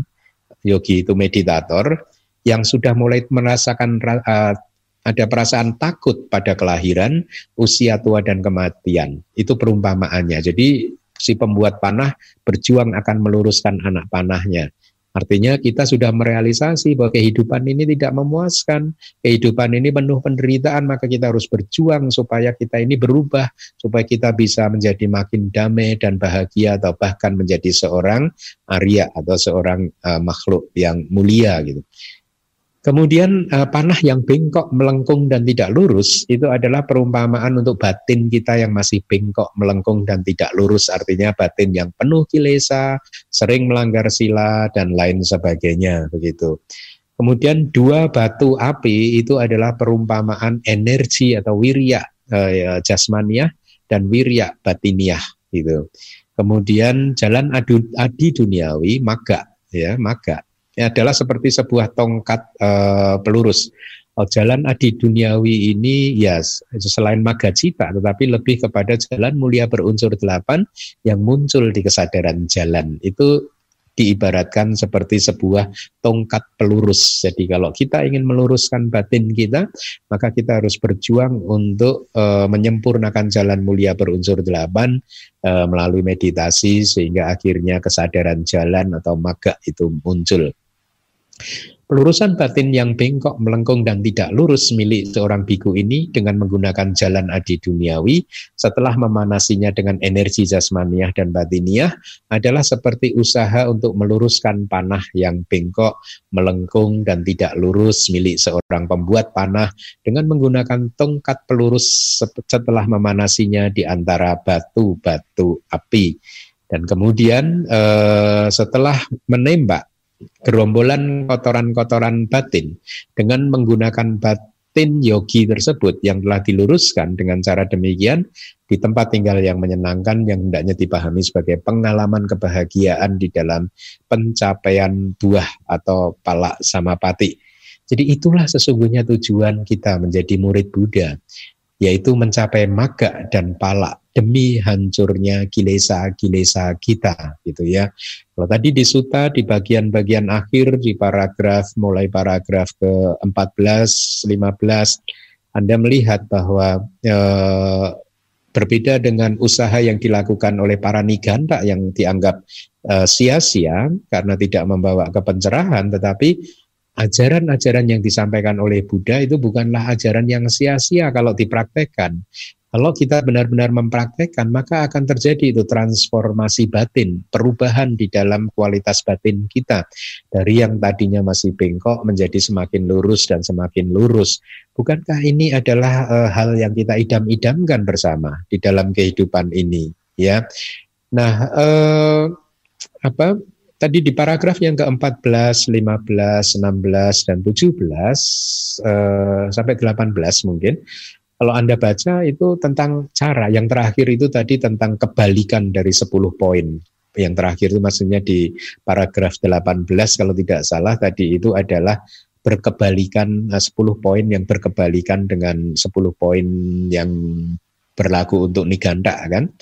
E, yaitu kalau suka dan duka ini dialami eh, oleh e, disebabkan oleh perbuatan masa lalu maka Niganta itu pasti sudah melakukan perbuatan jahat di masa lalu karena saat ini dia merasakan perasaan yang tidak nyaman, yang menyakitkan. Atau kalau itu semua diciptakan oleh uh, Isara Nimana Hetu diciptakan oleh Isara sang pencipta ya maka tentu saja itu adalah sang pencipta yang jahat karena sudah menciptakan seseorang yang menderita seperti itu. Itu kira-kira seperti itu. Nah tetapi kemudian Buddha memberikan uh, ajarannya sendiri yang di yang memang ini adalah ajaran dari manusia yang tercerahkan sempurna atas usahanya sendiri yang mengetahui jalan untuk uh, pembebasan, mengetahui jalan untuk pencerahan yaitu yang pertama tadi adalah sila ya. Jadi perjuangan kita untuk memurnikan sila itu bukanlah perjuangan yang sia-sia. Ya, karena memang demikianlah halnya. Tidak banyak orang yang memahami bahwa sesungguhnya ketika batin kita ini murni, dimurnikan oleh sila-sila kita, maka akan ada kedamaian dan kebahagiaan yang sangat lembut tetapi lebih powerful dibandingkan rasa sukacita atau apa pun yang Anda sebut sebagai kebahagiaan ketika Anda terjebak kepada keduniawian Anda. Hmm, ya. Ketika Anda mendapatkan uang dalam jumlah yang besar, mungkin Anda bahagia. Ketika bisnis Anda lancar, mungkin Anda bahagia. Ketika Anda mendapatkan mungkin uh, perlakuan yang baik dari keluarga Anda, mungkin Anda bahagia. Tetapi ingat, kebahagiaan itu belum tentu itu adalah kusala dhamma. Belum tentu itu adalah kualitas-kualitas yang baik. Bisa jadi itu adalah kualitas hati yang tidak baik, yaitu yang yang melekat tadi, yang penuh dengan keserakahan dan lain sebagainya. Tapi apa pun itu, kalau itu Anda anggap sebagai kebahagiaan, sekarang saya beritahu kepada Anda, ada kebahagiaan lain yang lebih lembut, lebih halus, lebih tanpa noda, tanpa celah dibandingkan kebahagiaan keduniawian itu tadi, yaitu kebahagiaan yang muncul ketika batin Anda bersih dari sila. Ketika sila-sila Anda murni, Ya, ketika Anda tidak melakukan pelanggaran lima sila atau bahkan uposata sila, ya, eh, maka pada saat itu ada jenis-jenis kebahagiaan baru yang muncul yang jauh lebih stabil dibandingkan kebahagiaan yang kedun yang bersifat keduniawian seperti yang tadi saya katakan, ya. Di atas kebahagiaan yang muncul karena kemurnian sila masih ada lagi, yaitu kebahagiaan yang muncul karena samadhi, karena konsentrasi, karena latihan meditasi sama tak kita. Ya, ketika lima rintangan batin itu telah dimurnikan, maka di sana pun batin mengalami kedamaian yang jauh lebih mulia dibandingkan kebahagiaan yang muncul karena kemurnian sila di atas dari kebahagiaan yang muncul dari kemurnian uh, dari samadhi adalah kebahagiaan yang muncul ketika seseorang itu tadi kalau dikatakan di dalam teks uh, selain setelah itu ada abinya ya tadi mengingat kehidupan lampau kemudian juga melihat uh, kemunculan dan uh, kelahiran kembali dan kematian para makhluk itu adalah abinya atau kesaktian bahasa sehari-harinya atau sesungguhnya arti dari kata abinya itu adalah pengetahuan yang lebih tinggi begitu ya.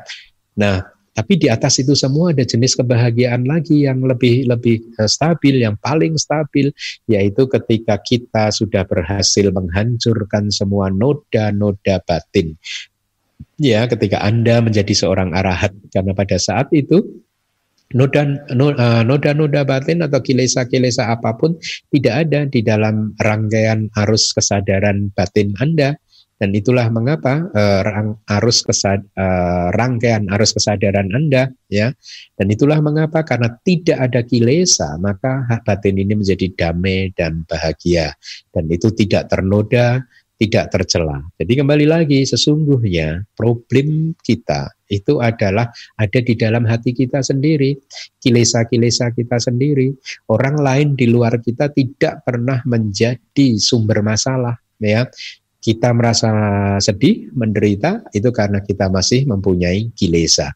Oleh karena itu, kalau kita tidak ingin sedih dan tidak ingin menderita, maka kita harus berjuang untuk bisa menghancurkan kilesa-kilesa kita, bukan berjuang untuk menghancurkan orang lain, bukan berjuang untuk memarahi orang lain, bukan berjuang untuk mengusir orang lain, tapi yang kita usir adalah kilesa-kilesa kita. Jadi itulah uh, uh, ajaran yang disampaikan oleh Buddha di Dewa Daha Sutta.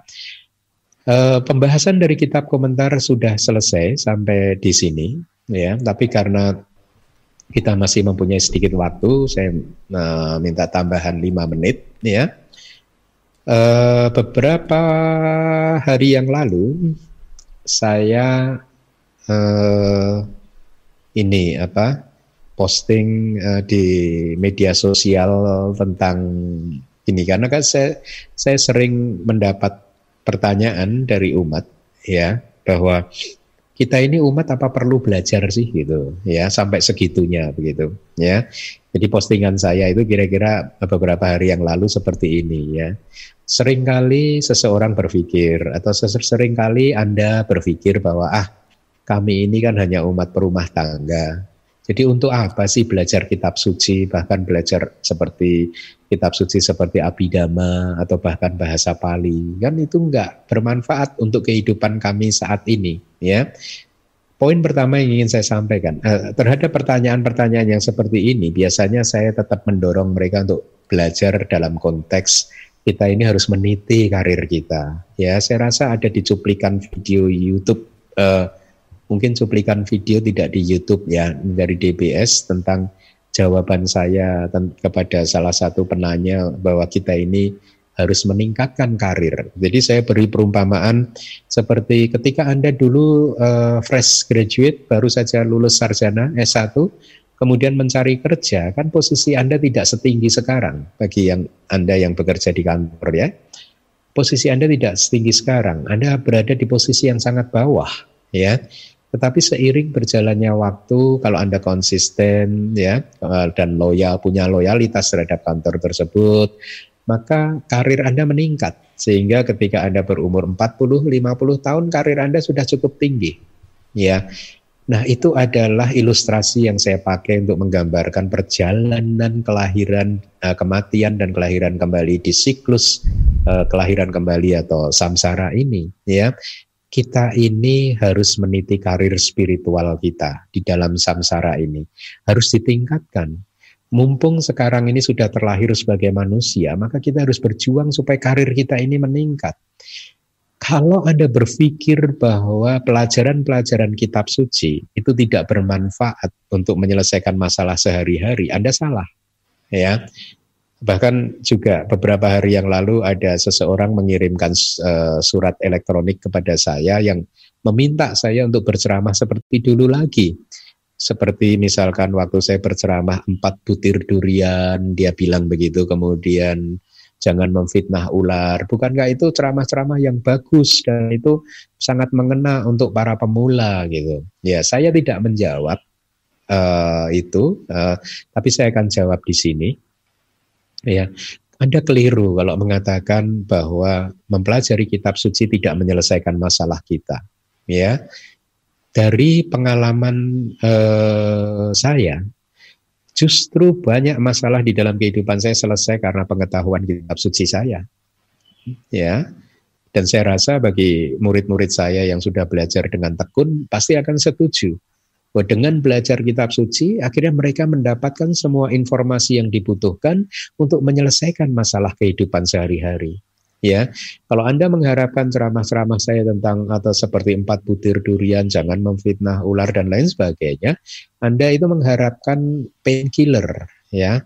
Anda sakit kepala, Anda meminum obat-obat sakit kepala. Anda membutuhkan obat sakit kepala gitu. Dan Anda tahu, obat sakit kepala itu tidak pernah menghancurkan sakit kepala Anda. Dia itu hanya painkiller saja pembunuh rasa sakit saja. Tapi sumber dari rasa sakit kepalanya Anda tidak pernah tahu, tidak pernah disembuhkan oleh obat tersebut. Tetapi kalau kita Anda mempunyai pengetahuan kitab suci, maka ketika kita sakit kepala, pusing, kita bisa langsung masuk ke sumbernya dan menyelesaikannya sendiri. Jadi kita menjadi independen. Kita menjadi master dari kehidupan kita sendiri. Kita tidak membutuhkan orang lain lagi. Karena ilmu-ilmu kita itulah yang nanti akan menjadi guidance atau pemandu untuk menyelesaikan masalah-masalah uh, kita uh, gitu ya. Di di di post uh, di media sosial itu saya sampaikan perjalanan kita di dalam samsara ini adalah perjalanan yang sangat panjang ya.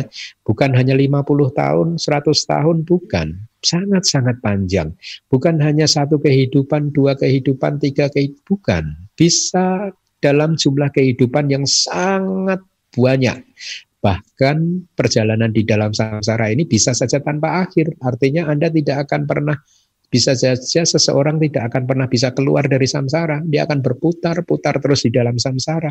Ya, Nah, karena ini adalah perjalanan yang sangat panjang yang bisa saja berkalpa-kalpa, maka lebih baik kita ini terus berjuang untuk meningkatkan karir kita, gitu ya.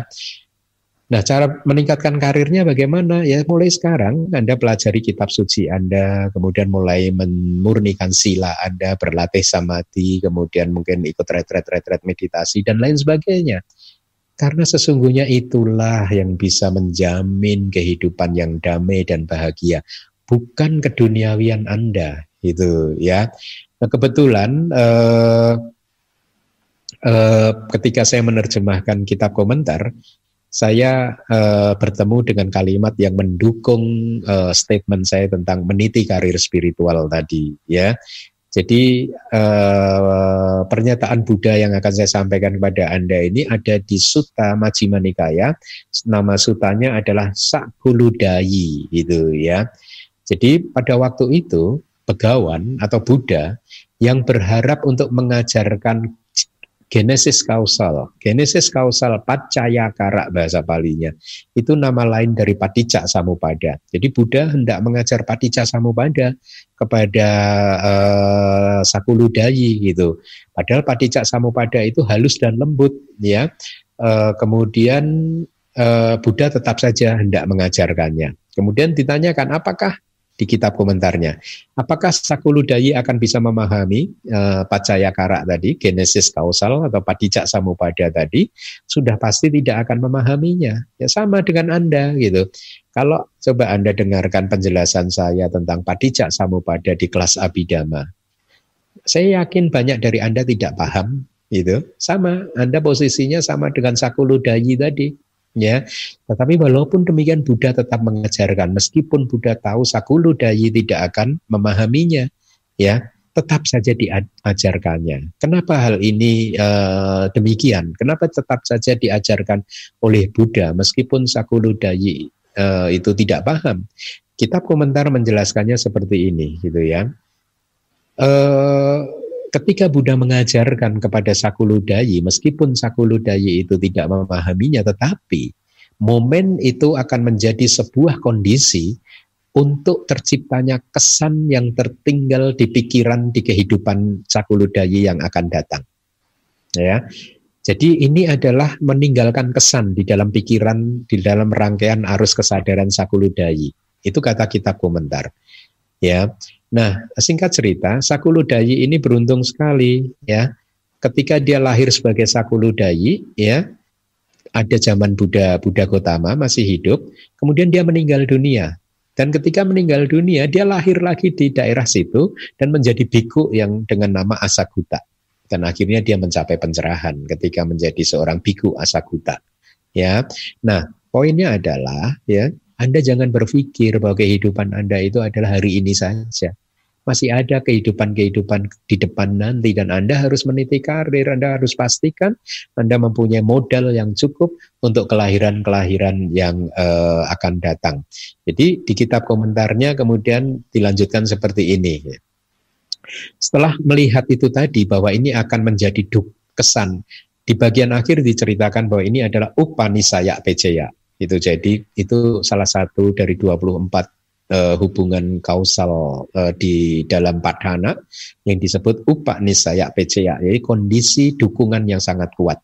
Nah, Buddha melihat itu bahwa ini akan menjadi kondisi dukungan yang sangat kuat buat sakuludayi di kehidupannya yang berikutnya begitu. Makanya Buddha tetap mengajarkan gitu ya.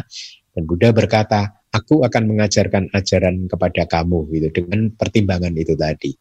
Nah, ini adalah teladan yang bagus, ya. Jadi Anda jangan berpikir bahwa mempelajari kitab suci di dalam kehidupan ini tidak bermanfaat. Mungkin Anda tidak melihat manfaatnya di kehidupan kali ini, tetapi dengan referensi Sakuludayi Sutta tadi, sudah pasti apa yang Anda dengarkan selama ini dari penjelasan penjelasan-penjelasan di kelas Pariyati sana itu akan menjadi kesan yang tertinggal di dalam arus pikiran Anda.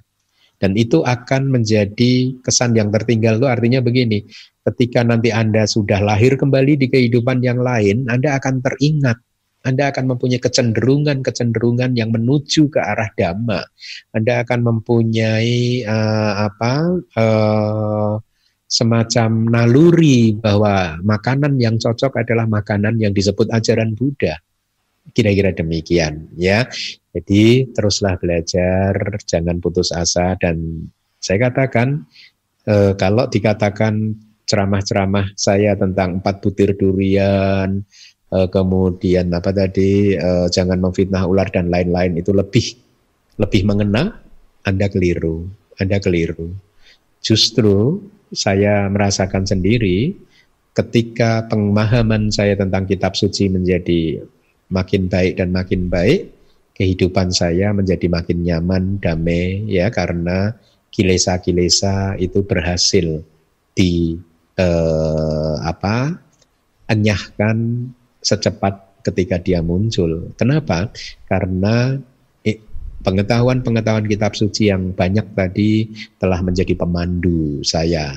Saya harap juga demikian bagi Anda, pengetahuan-pengetahuan kitab suci yang sudah Anda pelajari menjadi pemandu Anda ketika kilesa-kilesa sedang menguasai batin Anda, sehingga dengan pengetahuan-pengetahuan Anda, Anda bisa atau tahu cara untuk mengenyahkannya. Atau yang kedua juga sebenarnya ketika pengetahuan-pengetahuan ini sudah semakin banyak, maka kilesa akan terdesak dengan sendirinya. Ya, kalau di buku manual abidama yang pertama saya memberikan perumpamaan tentang hati ini ibaratnya adalah taman. Ya, e, seperti umumnya sebuah taman, ya ada banyak bunga, tetapi ada juga banyak rumput liar atau benalu dan lain sebagainya. Supaya rumput liar benal, e, rumput liarnya itu terdesak, maka taman ini harus ditanami dengan banyak bunga gitu.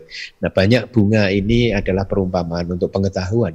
Kalau Anda mempunyai banyak pengetahuan, maka kehidupan Anda berubah. Bukankah itu yang terjadi? E, sama persis terjadi di dalam urusan keduniawian. Ketika Anda sarjana S1, S2, maka Anda mendapatkan peluang yang lebih terbuka untuk bisa berhasil di dalam keduniawian Anda. Jadi sama persis, ya.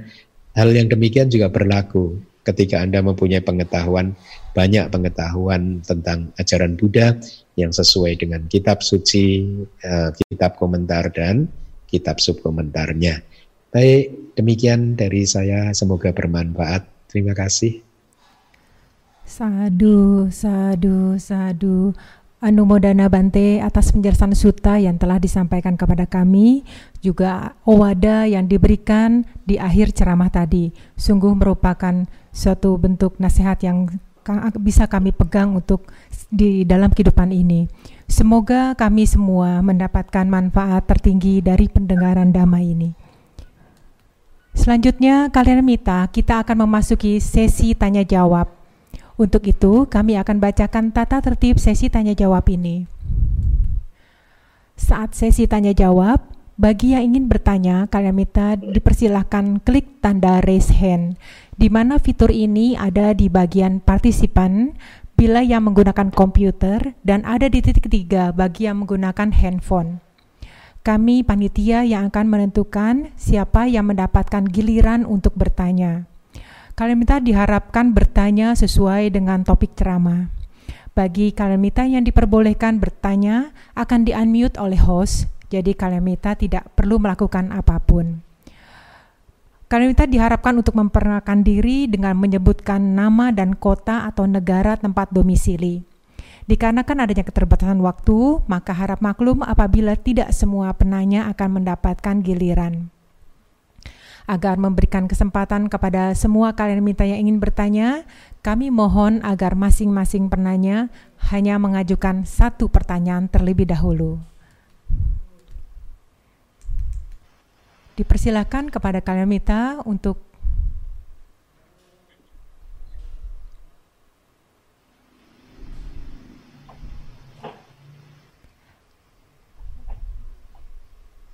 Oke, okay. Penanya pertama diberikan kesempatan kepada Saudari Dian Juliantin. Kepada Saudari Dian Juliantin kami persilahkan.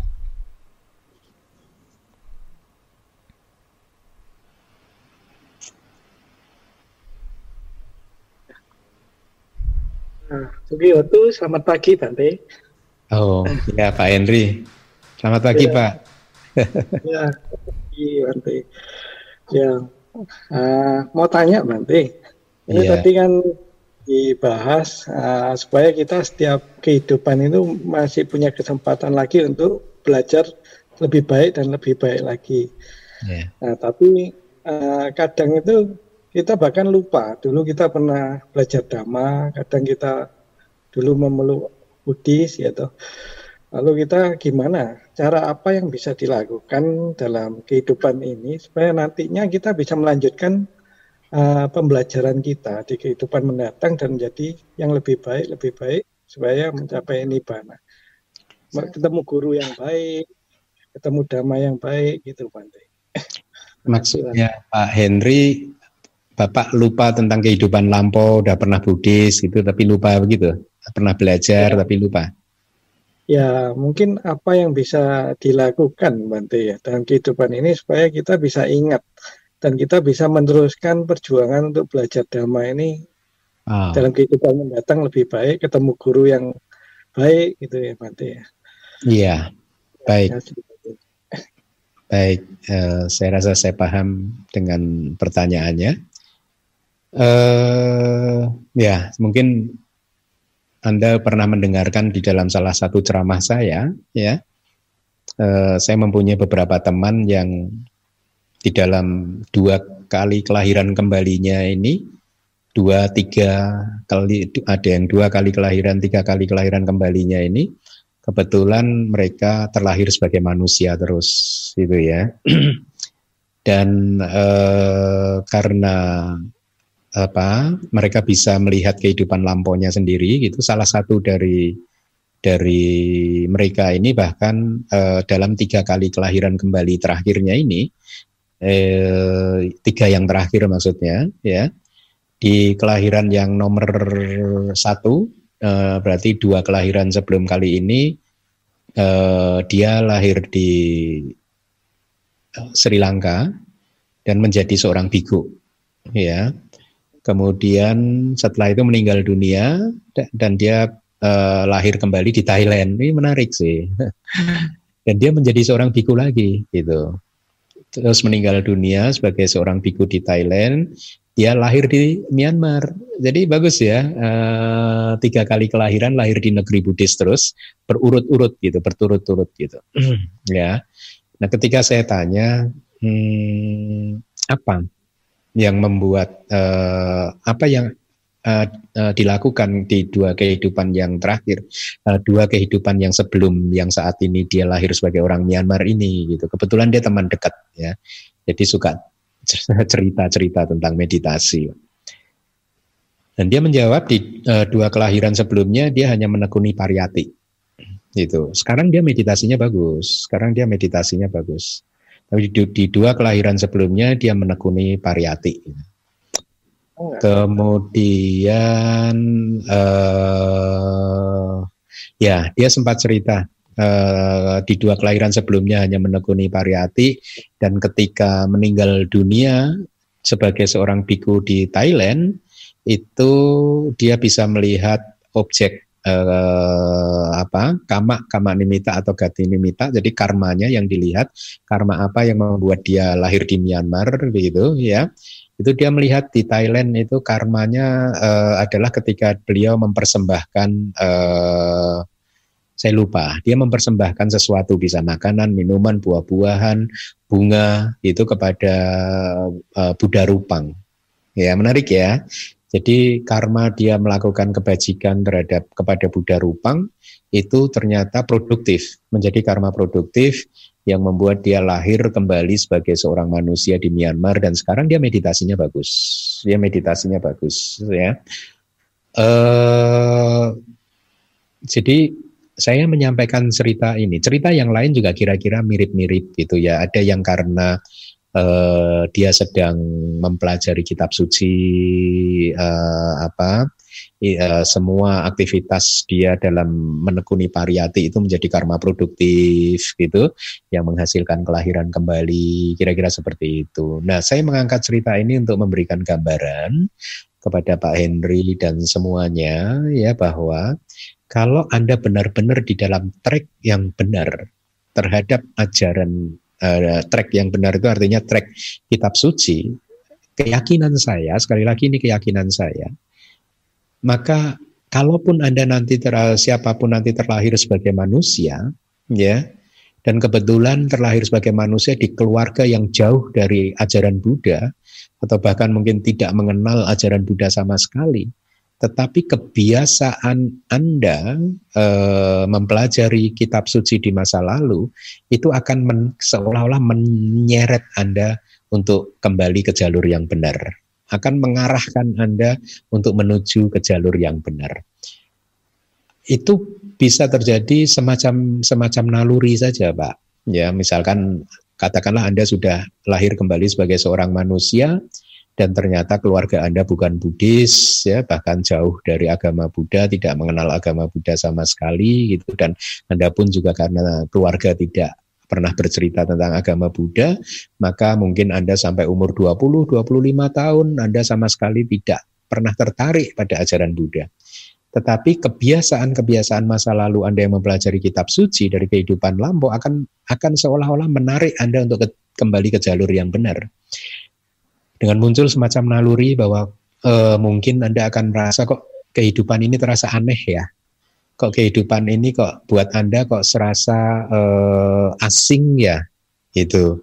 Dan kemudian mungkin satu hari Anda masuk ke hutan atau masuk ke kuburan tiba-tiba Anda merasa ada perasaan yang berbeda. Misal kok saya merasa akrab ya dengan suasana seperti ini ya gitu gitu setiap kali Anda di kota Anda merasa asing tapi begitu masuk hutan gitu Anda kok merasa akrab gitu merasa nyaman merasa damai begitu yang Anda nggak pernah tahu apa itu, tetapi perasaan itu nyata gitu. Dan singkat cerita dari situ akan membawa Anda untuk kembali lagi ke jalur yang benar. Nah, jadi untuk menjawab pertanyaan Anda satu, bangkitkan rasa hormat terhadap kitab suci. Karena ini adalah pengganti Buddha, ya. Anda ingat ketika Buddha baru saja parinibbana, Buddha diminta untuk menunjuk siapa yang menggantikan Buddha nanti setelah Buddha parinibbana bukan diminta tapi ditanya, Buddha menjawab eh, eh, dhamma dan winaya yang sudah saya ajarkan inilah nanti yang akan menjadi guru kalian semua setelah saya ini parinibbana. Jadi dhamma dan winaya itu kitab suci ya kitab suci.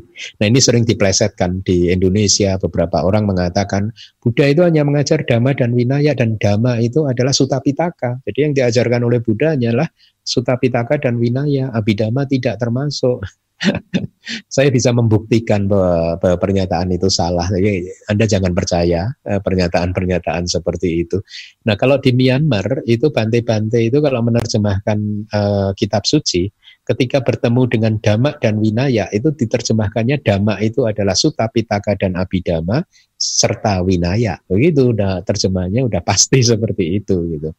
Nah, referensinya banyak untuk membuktikan itu. Ya, kembali lagi kembangkan rasa hormat terhadap kitab suci pelajarilah kitab suci ya dengan tekad yang benar dengan niat yang benar ya karena itu adalah istilahnya itu adalah uh, penggantinya Buddha ya penggantinya Buddha itu adalah guru kita. Kan Buddha sudah menunjuk penggantinya Buddha, yaitu kitab suci kita ini adalah penggantinya Buddha. Ya, maka kita harus hormat kepada penggantinya Buddha.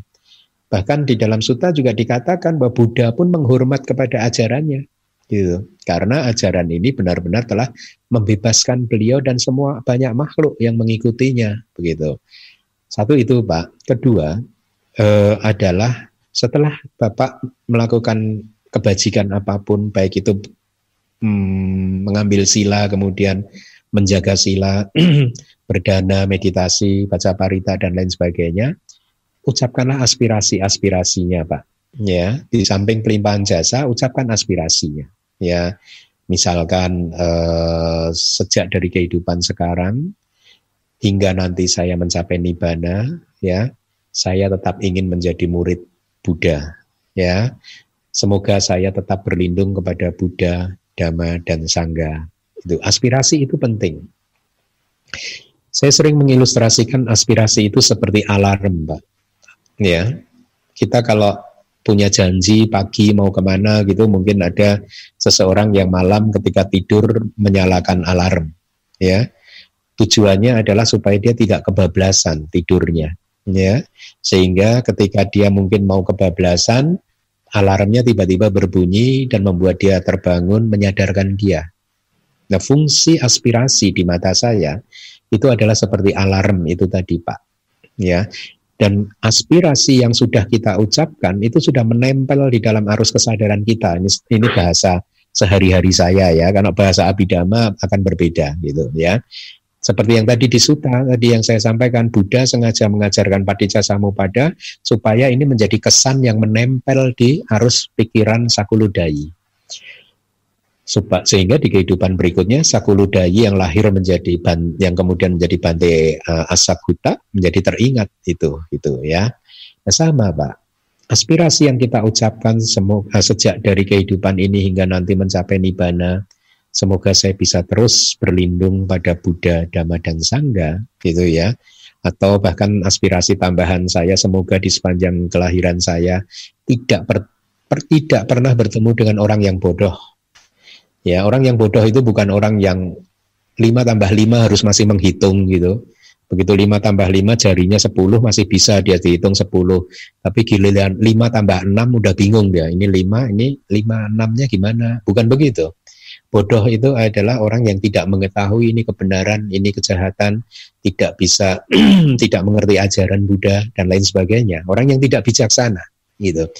Jadi aspirasi yang kedua, misalkan semu, uh, semoga di sepanjang perjalanan saya di dalam samsara, saya tidak pernah bertemu dengan orang bodoh, atau seandainya pun saya bertemu dengan orang bodoh, semoga saya tidak bercakap-cakap dengan dia, atau seandainya pun saya harus bercakap-cakap dengan dia, semoga saya tidak mengikuti kata-kata dia, dan, dan sebaliknya semoga di sepanjang perjalanan di samsara ini saya selalu bertemu dengan orang yang bijaksana, ingin mendengarkan kata-kata dia dan selalu ingin mengikuti nasihat-nasihat dia. Jadi aspirasi-aspirasi ini akan menjadi alarm ya, sehingga ketika di kelahiran ke depan nanti Bapak itu tersesat atau ke, mau kebablasan, alarmnya bunyi entah di usia keberapa, alarmnya berbunyi dan akhirnya membawa Anda menuntun Anda untuk ketemu lagi dengan ajaran Buddha. Begitu kira-kira yang bisa saya sampaikan, semoga bermanfaat. Terima kasih, terima kasih banyak Bante, terima kasih. Ya, sama-sama. Terima kasih Bante atas penjelasannya. Selanjutnya, kesempatan berikutnya diberikan kepada Saudara Edwin Aban. Kepada Saudara Edwin Aban, kami persilahkan. Sukihon tuh Bante.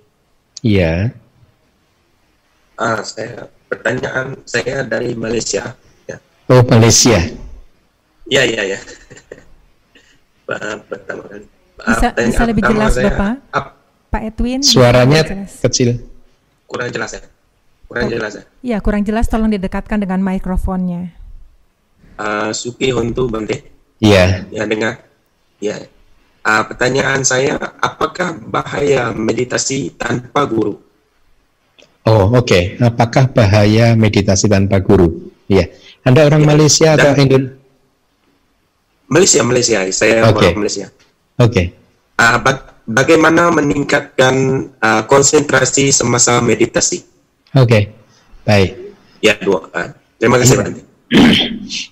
Bahaya bermeditasi tanpa guru, ya eh, eh, salah bahaya pertama adalah kita tidak bisa berkembang karena tidak ada yang menuntun ya. Eh, bahkan bisa salah arah dalam artian eh, tidak menghancurkan pandangan salah tetapi malah meng, eh, memperkuat pandangan salah tentang ego, tentang aku, tentang diri gitu malah menjadi semakin kuat atau kilesanya menjadi semakin kuat. Itu berbahayanya karena tidak ada guru ya. Kalau kita bermeditasi mempunyai guru di bawah bimbingan guru, guru itu akan memantau kita. dan akan menunjukkan jalan kepada kita sehingga kita bisa mengalami uh, kemajuan di dalam uh, meditasi kita begitu ya uh, sama sebenarnya ketika dulu anda belajar ya belajar belajar ilmu matematika katakanlah. Kalau tanpa guru kan anda tidak akan bisa berkembang kan? Ya uh, anda akan kesulitan dan ketika menemui kesulitan anda tidak bisa menyelesaikannya. Tetapi ketika Anda punya guru matematika, maka kemajuan Anda menjadi lebih uh, cepat gitu ya.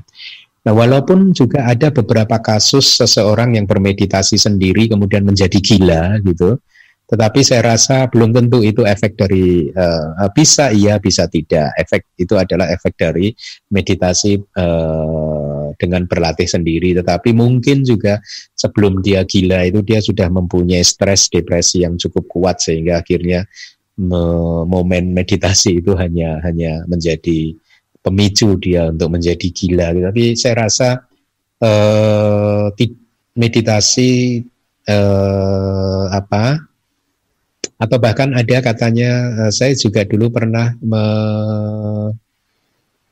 hmm, melihat, mengalami, mendengar juga ya bahwa ketika bermeditasi sendirian kemudian dikuasai oleh eh, makhluk-makhluk uh, halus. Terhadap kali uh, kasus yang terakhir ini bahwa meditasi bisa dikuasai makhluk halus uh, saya tidak percaya. Saya tidak percaya gitu ya. Uh, karena dari pengalaman saya di hutan, kemudian juga dari pengetahuan-pengetahuan kitab suci yang sudah saya pelajari, itu tidak mendukung adanya kejadian-kejadian seperti itu, begitu ya. Nah, jadi saya rasa lebih kepada Anda akan sulit untuk mengalami kemajuan ketika tidak ada bimbingan guru. Oleh karena itu, saya sarankan kalau di Malaysia ada retret retret meditasi yang dibimbing oleh seorang guru atau bante yang kompeten, ya cobalah anda ikut. Ya karena retret retret meditasi itu cukup uh, suitable untuk umat rumah tangga. Ya kenapa? Karena umat rumah tangga itu secara umum tidak mempunyai banyak waktu. Ya householder itu tidak mempunyai banyak waktu dalam kehidupan sehari harinya oleh karena itulah kalau mempunyai sedikit waktu luangkanlah untuk ikut retret ya kalau di Indonesia biasanya 10 hari retret begitu ya ikutlah retret supaya satu Anda mulai memahami teknik meditasi yang diajarkan. Itu penting sekali. Ya. Jadi teknik meditasi harus dipahami eh, Bapak ya. Nah, eh, eh, supaya bisa mengalami kemajuan di dalam meditasi Anda. Terhadap pertanyaan yang kedua tadi bagaimana mengembangkan konsentrasi ya. Untuk bisa mengembangkan konsentrasi maka Anda bisa bermeditasi samata ya. Ada 40 objek meditasi samata ya yang biasanya terkenal itu adalah anapanasati kan yaitu perhatian terhadap nafas masuk dan nafas keluar. nah, sesuai dengan namanya ya saya akan sampaikan saja anapanasati. Sesuai dengan namanya anapanasati perhatian penuh terhadap nafas masuk dan nafas keluar, maka di dalam praktek meditasi ini yang harus Anda lakukan untuk mengembangkan konsentrasi Anda adalah memperhatikan nafas masuk dan nafas keluar. Atau dengan kata lain, mengembangkan mindfulness Anda atau perhatian Anda yang diarahkan ke, uh, yang diarahkan pada nafas masuk dan nafas keluar ya. Nah, tetapi cara mengamati nafas masuk dan nafas keluar itu pun butuh banyak strategi. Ya, strategi. Intinya adalah Anda harus menempatkan perhatian Anda itu berhenti pada satu titik ya. Meskipun banyak strategi-strateginya untuk bisa sampai ke tahapan tersebut gitu ya. Tapi tujuan akhirnya adalah anda bisa mengamati nafas masuk dan nafas keluar. Anda tidak mengamati nafas masuk, nafas keluarnya, ya, tetapi Anda hanya menyadari saja sekarang nafas ini sedang masuk, sekarang nafas ini sedang keluar, ya. Anda hanya menyadari saja ini nafas masuk, ini nafas keluar. Ini nafas masuk yang panjang, ini nafas masuk yang pendek, ini nafas masuk keluar, sorry nafas keluar yang panjang atau pendek atau ini keseluruhan tubuh nafas. Anda hanya menyadarinya saja. Tapi penyadaran Anda atau perhatian Anda itu sebisa mungkin ditempatkan di satu titik. Bisa di antara bawah hidung sampai di atas bibir ini, area kecil ini, atau bisa bahkan di persis di sini, di depan hidung ya. E, kalau mengikuti teksnya itu kan parik muka, parik muka itu di sekitar muka, ya.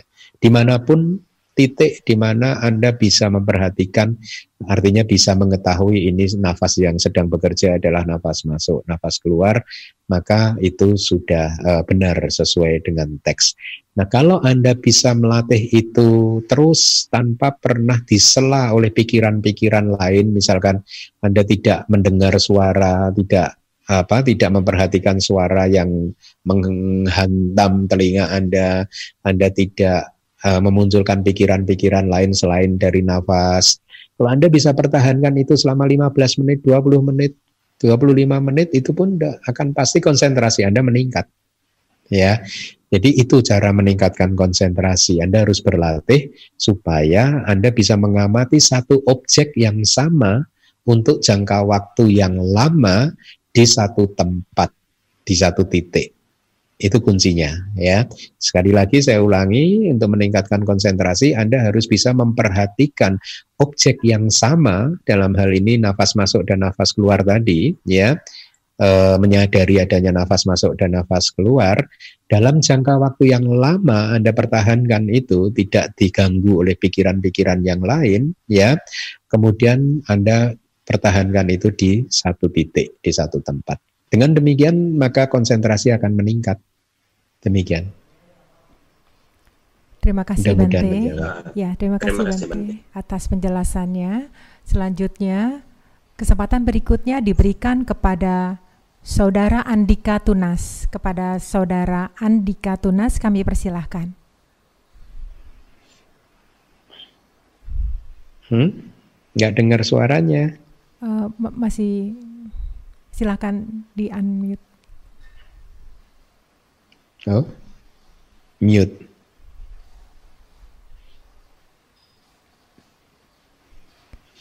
Kami yang akan mengunmute. Belum terdengar Saudara Andika? Hmm.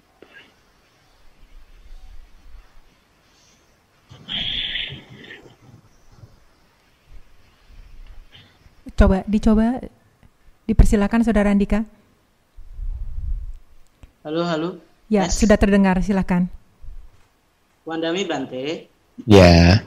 Saya di Katunas dari Lampung. Saya mau bertanya Bante, kan kita semua makhluk yang berada di dalam samsara ini harus keluar dari samsara untuk dapat merealisasi nibbana. Nah, Itu saya dapat bertanya, apa? Uh, kan kita semua makhluk yang berada di dalam samsara harus keluar dari dalam harus keluar dari samsara untuk dapat merealisasi nibbana. Nah, saya mau bertanya, kenapa saat kelahiran pertama kita langsung berada di dalam samsara? Kenapa tidak langsung mencapai nibbana saja? Dan juga apa faktor pendukung dari kelahiran pertama kita? Itu saja Bate. Oke. Okay. Iya. kelahiran pertama ya. Buddha mengatakan kalau kelahiran pertama itu sudah tidak diketahui lagi awalnya karena saking lamanya gitu ya. Jadi kita bukan makhluk yang diciptakan dari, oleh siapa pun dari apa pun, bukan ya. Tapi semata-mata uh, kita harus ikuti kata-kata Buddha saja, yaitu bahwa awal dari samsara ini bahkan awal kelahiran kita itu tidak diketahui. Jadi artinya Anda udah hidup itu di dalam samsara ini untuk jangka waktu yang panjang sekali, mungkin ratusan ribu kalpa bahkan mungkin ya panjang sekali bukan baru-baru saja gitu ya Nah, saya pernah mendengar uh, membaca percakapan antara Biku Bodhi dan Ajan Sujato kalau nggak salah. Waktu itu Ajan Sujato dari Australia dia bertanya kepada Biku Bodhi tentang awal samsara ini, awal kehidupan ini bagaimana gitu. Ya, Biku Bodhi Iya, ini pendapat pribadi beliau, gitu. pendapat pribadi beliau yang mungkin juga benar dan saya juga agak setuju gitu dengan pendapat beliau. Jadi ya pada awalnya memang mungkin tadinya itu tidak ada makhluk begitu kemudian karena proses reaksi fisika reaksi kimia kemudian pelan-pelan terbentuk makhluk atau reaksi protein apa-apa gitu ya, asam amino atau apa itu. itu pendapat Bigu Bodi ya, bukan pendapat Buddha ya. Yang mungkin juga ada kebenarannya begitu dan saya lebih setuju itu daripada kemudian kita berspekulasi bahwa ada satu uh, teori penciptaan yang lain dan lain sebagainya gitu ya. Uh, saya lebih setuju itu. Gitu. Justru faktanya juga ketika saya mengetahui dulu, ketika saya belum Buddhis dan ketika mengetahui ajaran Buddha bahwa saya adalah pencipta dari kehidupan saya sendiri, maka saya merasakan kehidupan ini menjadi menarik. Menjadi menarik. Saya merasa kehidupan ini menjadi menarik persis ketika saya diajarkan bahwa saya ini pencipta dari kehidupan saya sendiri. Kenapa kehidupan ini menjadi menarik buat saya? Karena ya menarik karena ini kan kayak semacam ini ini kalau kata anak-anak gitu ya, semacam game kan bagaimana membangun kehidupan saya ini supaya menjadi makin hari makin baik penuh tantangan dan itulah yang menarik begitu ya kalau eh, gagal kita evaluasi kenapa gagal kemudian kita perbaiki lagi dan lain sebagainya maka kehidupan buat saya menjadi semakin menarik ya dibandingkan sebelumnya ketika saya menganut ajaran bahwa kehidupan ini adalah uh, banyak rahasia, begitu dirahasiakan rahasia, begitu kan tidak menarik. Ya, kehidupannya nggak fun, terlalu banyak rahasia, terlalu banyak misteri, gitu ya. Nah, uh, sekali lagi, awal dari samsara ini tidak bisa uh, ditemukan lagi, ya tapi kemudian terhadap pertanyaan berikutnya dari Anda, kenapa sih ketika kita lahir pertama, kita tidak langsung saja merealisasi nibana? Ya karena nggak bisa gitu. Karena kalau kata kita ikut kata-kata Buddha, kelahiran pertama seseorang ketika kita semua makhluk bukan manusia saja, semua makhluk bahkan yang di neraka pun juga sama e, kondisinya sama. Ketika patik sandi itu muncul, patik sandi itu adalah kesadaran pertama yang menyambung dua kehidupan. Ya, jadi uh, saya berikan ilustrasi. Kesadaran pertama batin kita atau bahasa sehari-harinya pikiran kita yang pertama kali di kelahiran kita yang saat ini yang masuk ke kandungan orang tua kita, mamah kita itu yang persis yang pertama itu terminologinya adalah uh, diistilahkan sebagai patik sandi ya sandi. Jadi dia uh, penghubung peng, yang menghubungkan patik kembali gitu ya. Jadi yang menghubungkan antara kelahiran kita yang sebelum ini dan yang sekarang ini dihubungkan disambung oleh kesadaran yang pertama yang disebut patik sandi tadi atau penyambung kelahiran kembali ya. Itu hanya berlangsung satu persekian uh, apa satu per satu triliun detik ya.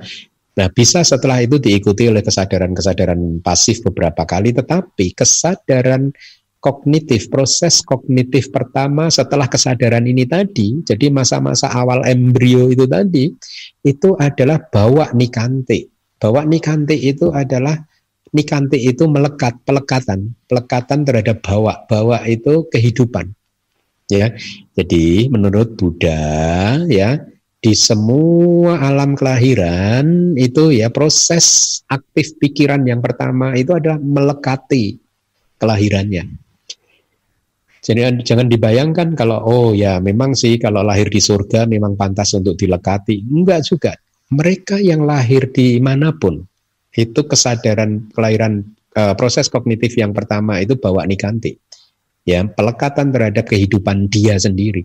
Bahkan dikatakan di dalam kitab komentar juga bahkan mereka yang lahir di neraka ya di detik pertama proses kognitifnya itu muncul ya ketika baru saja lahir dia itu melihat api-api di neraka itu seperti emas dan dia terpukau.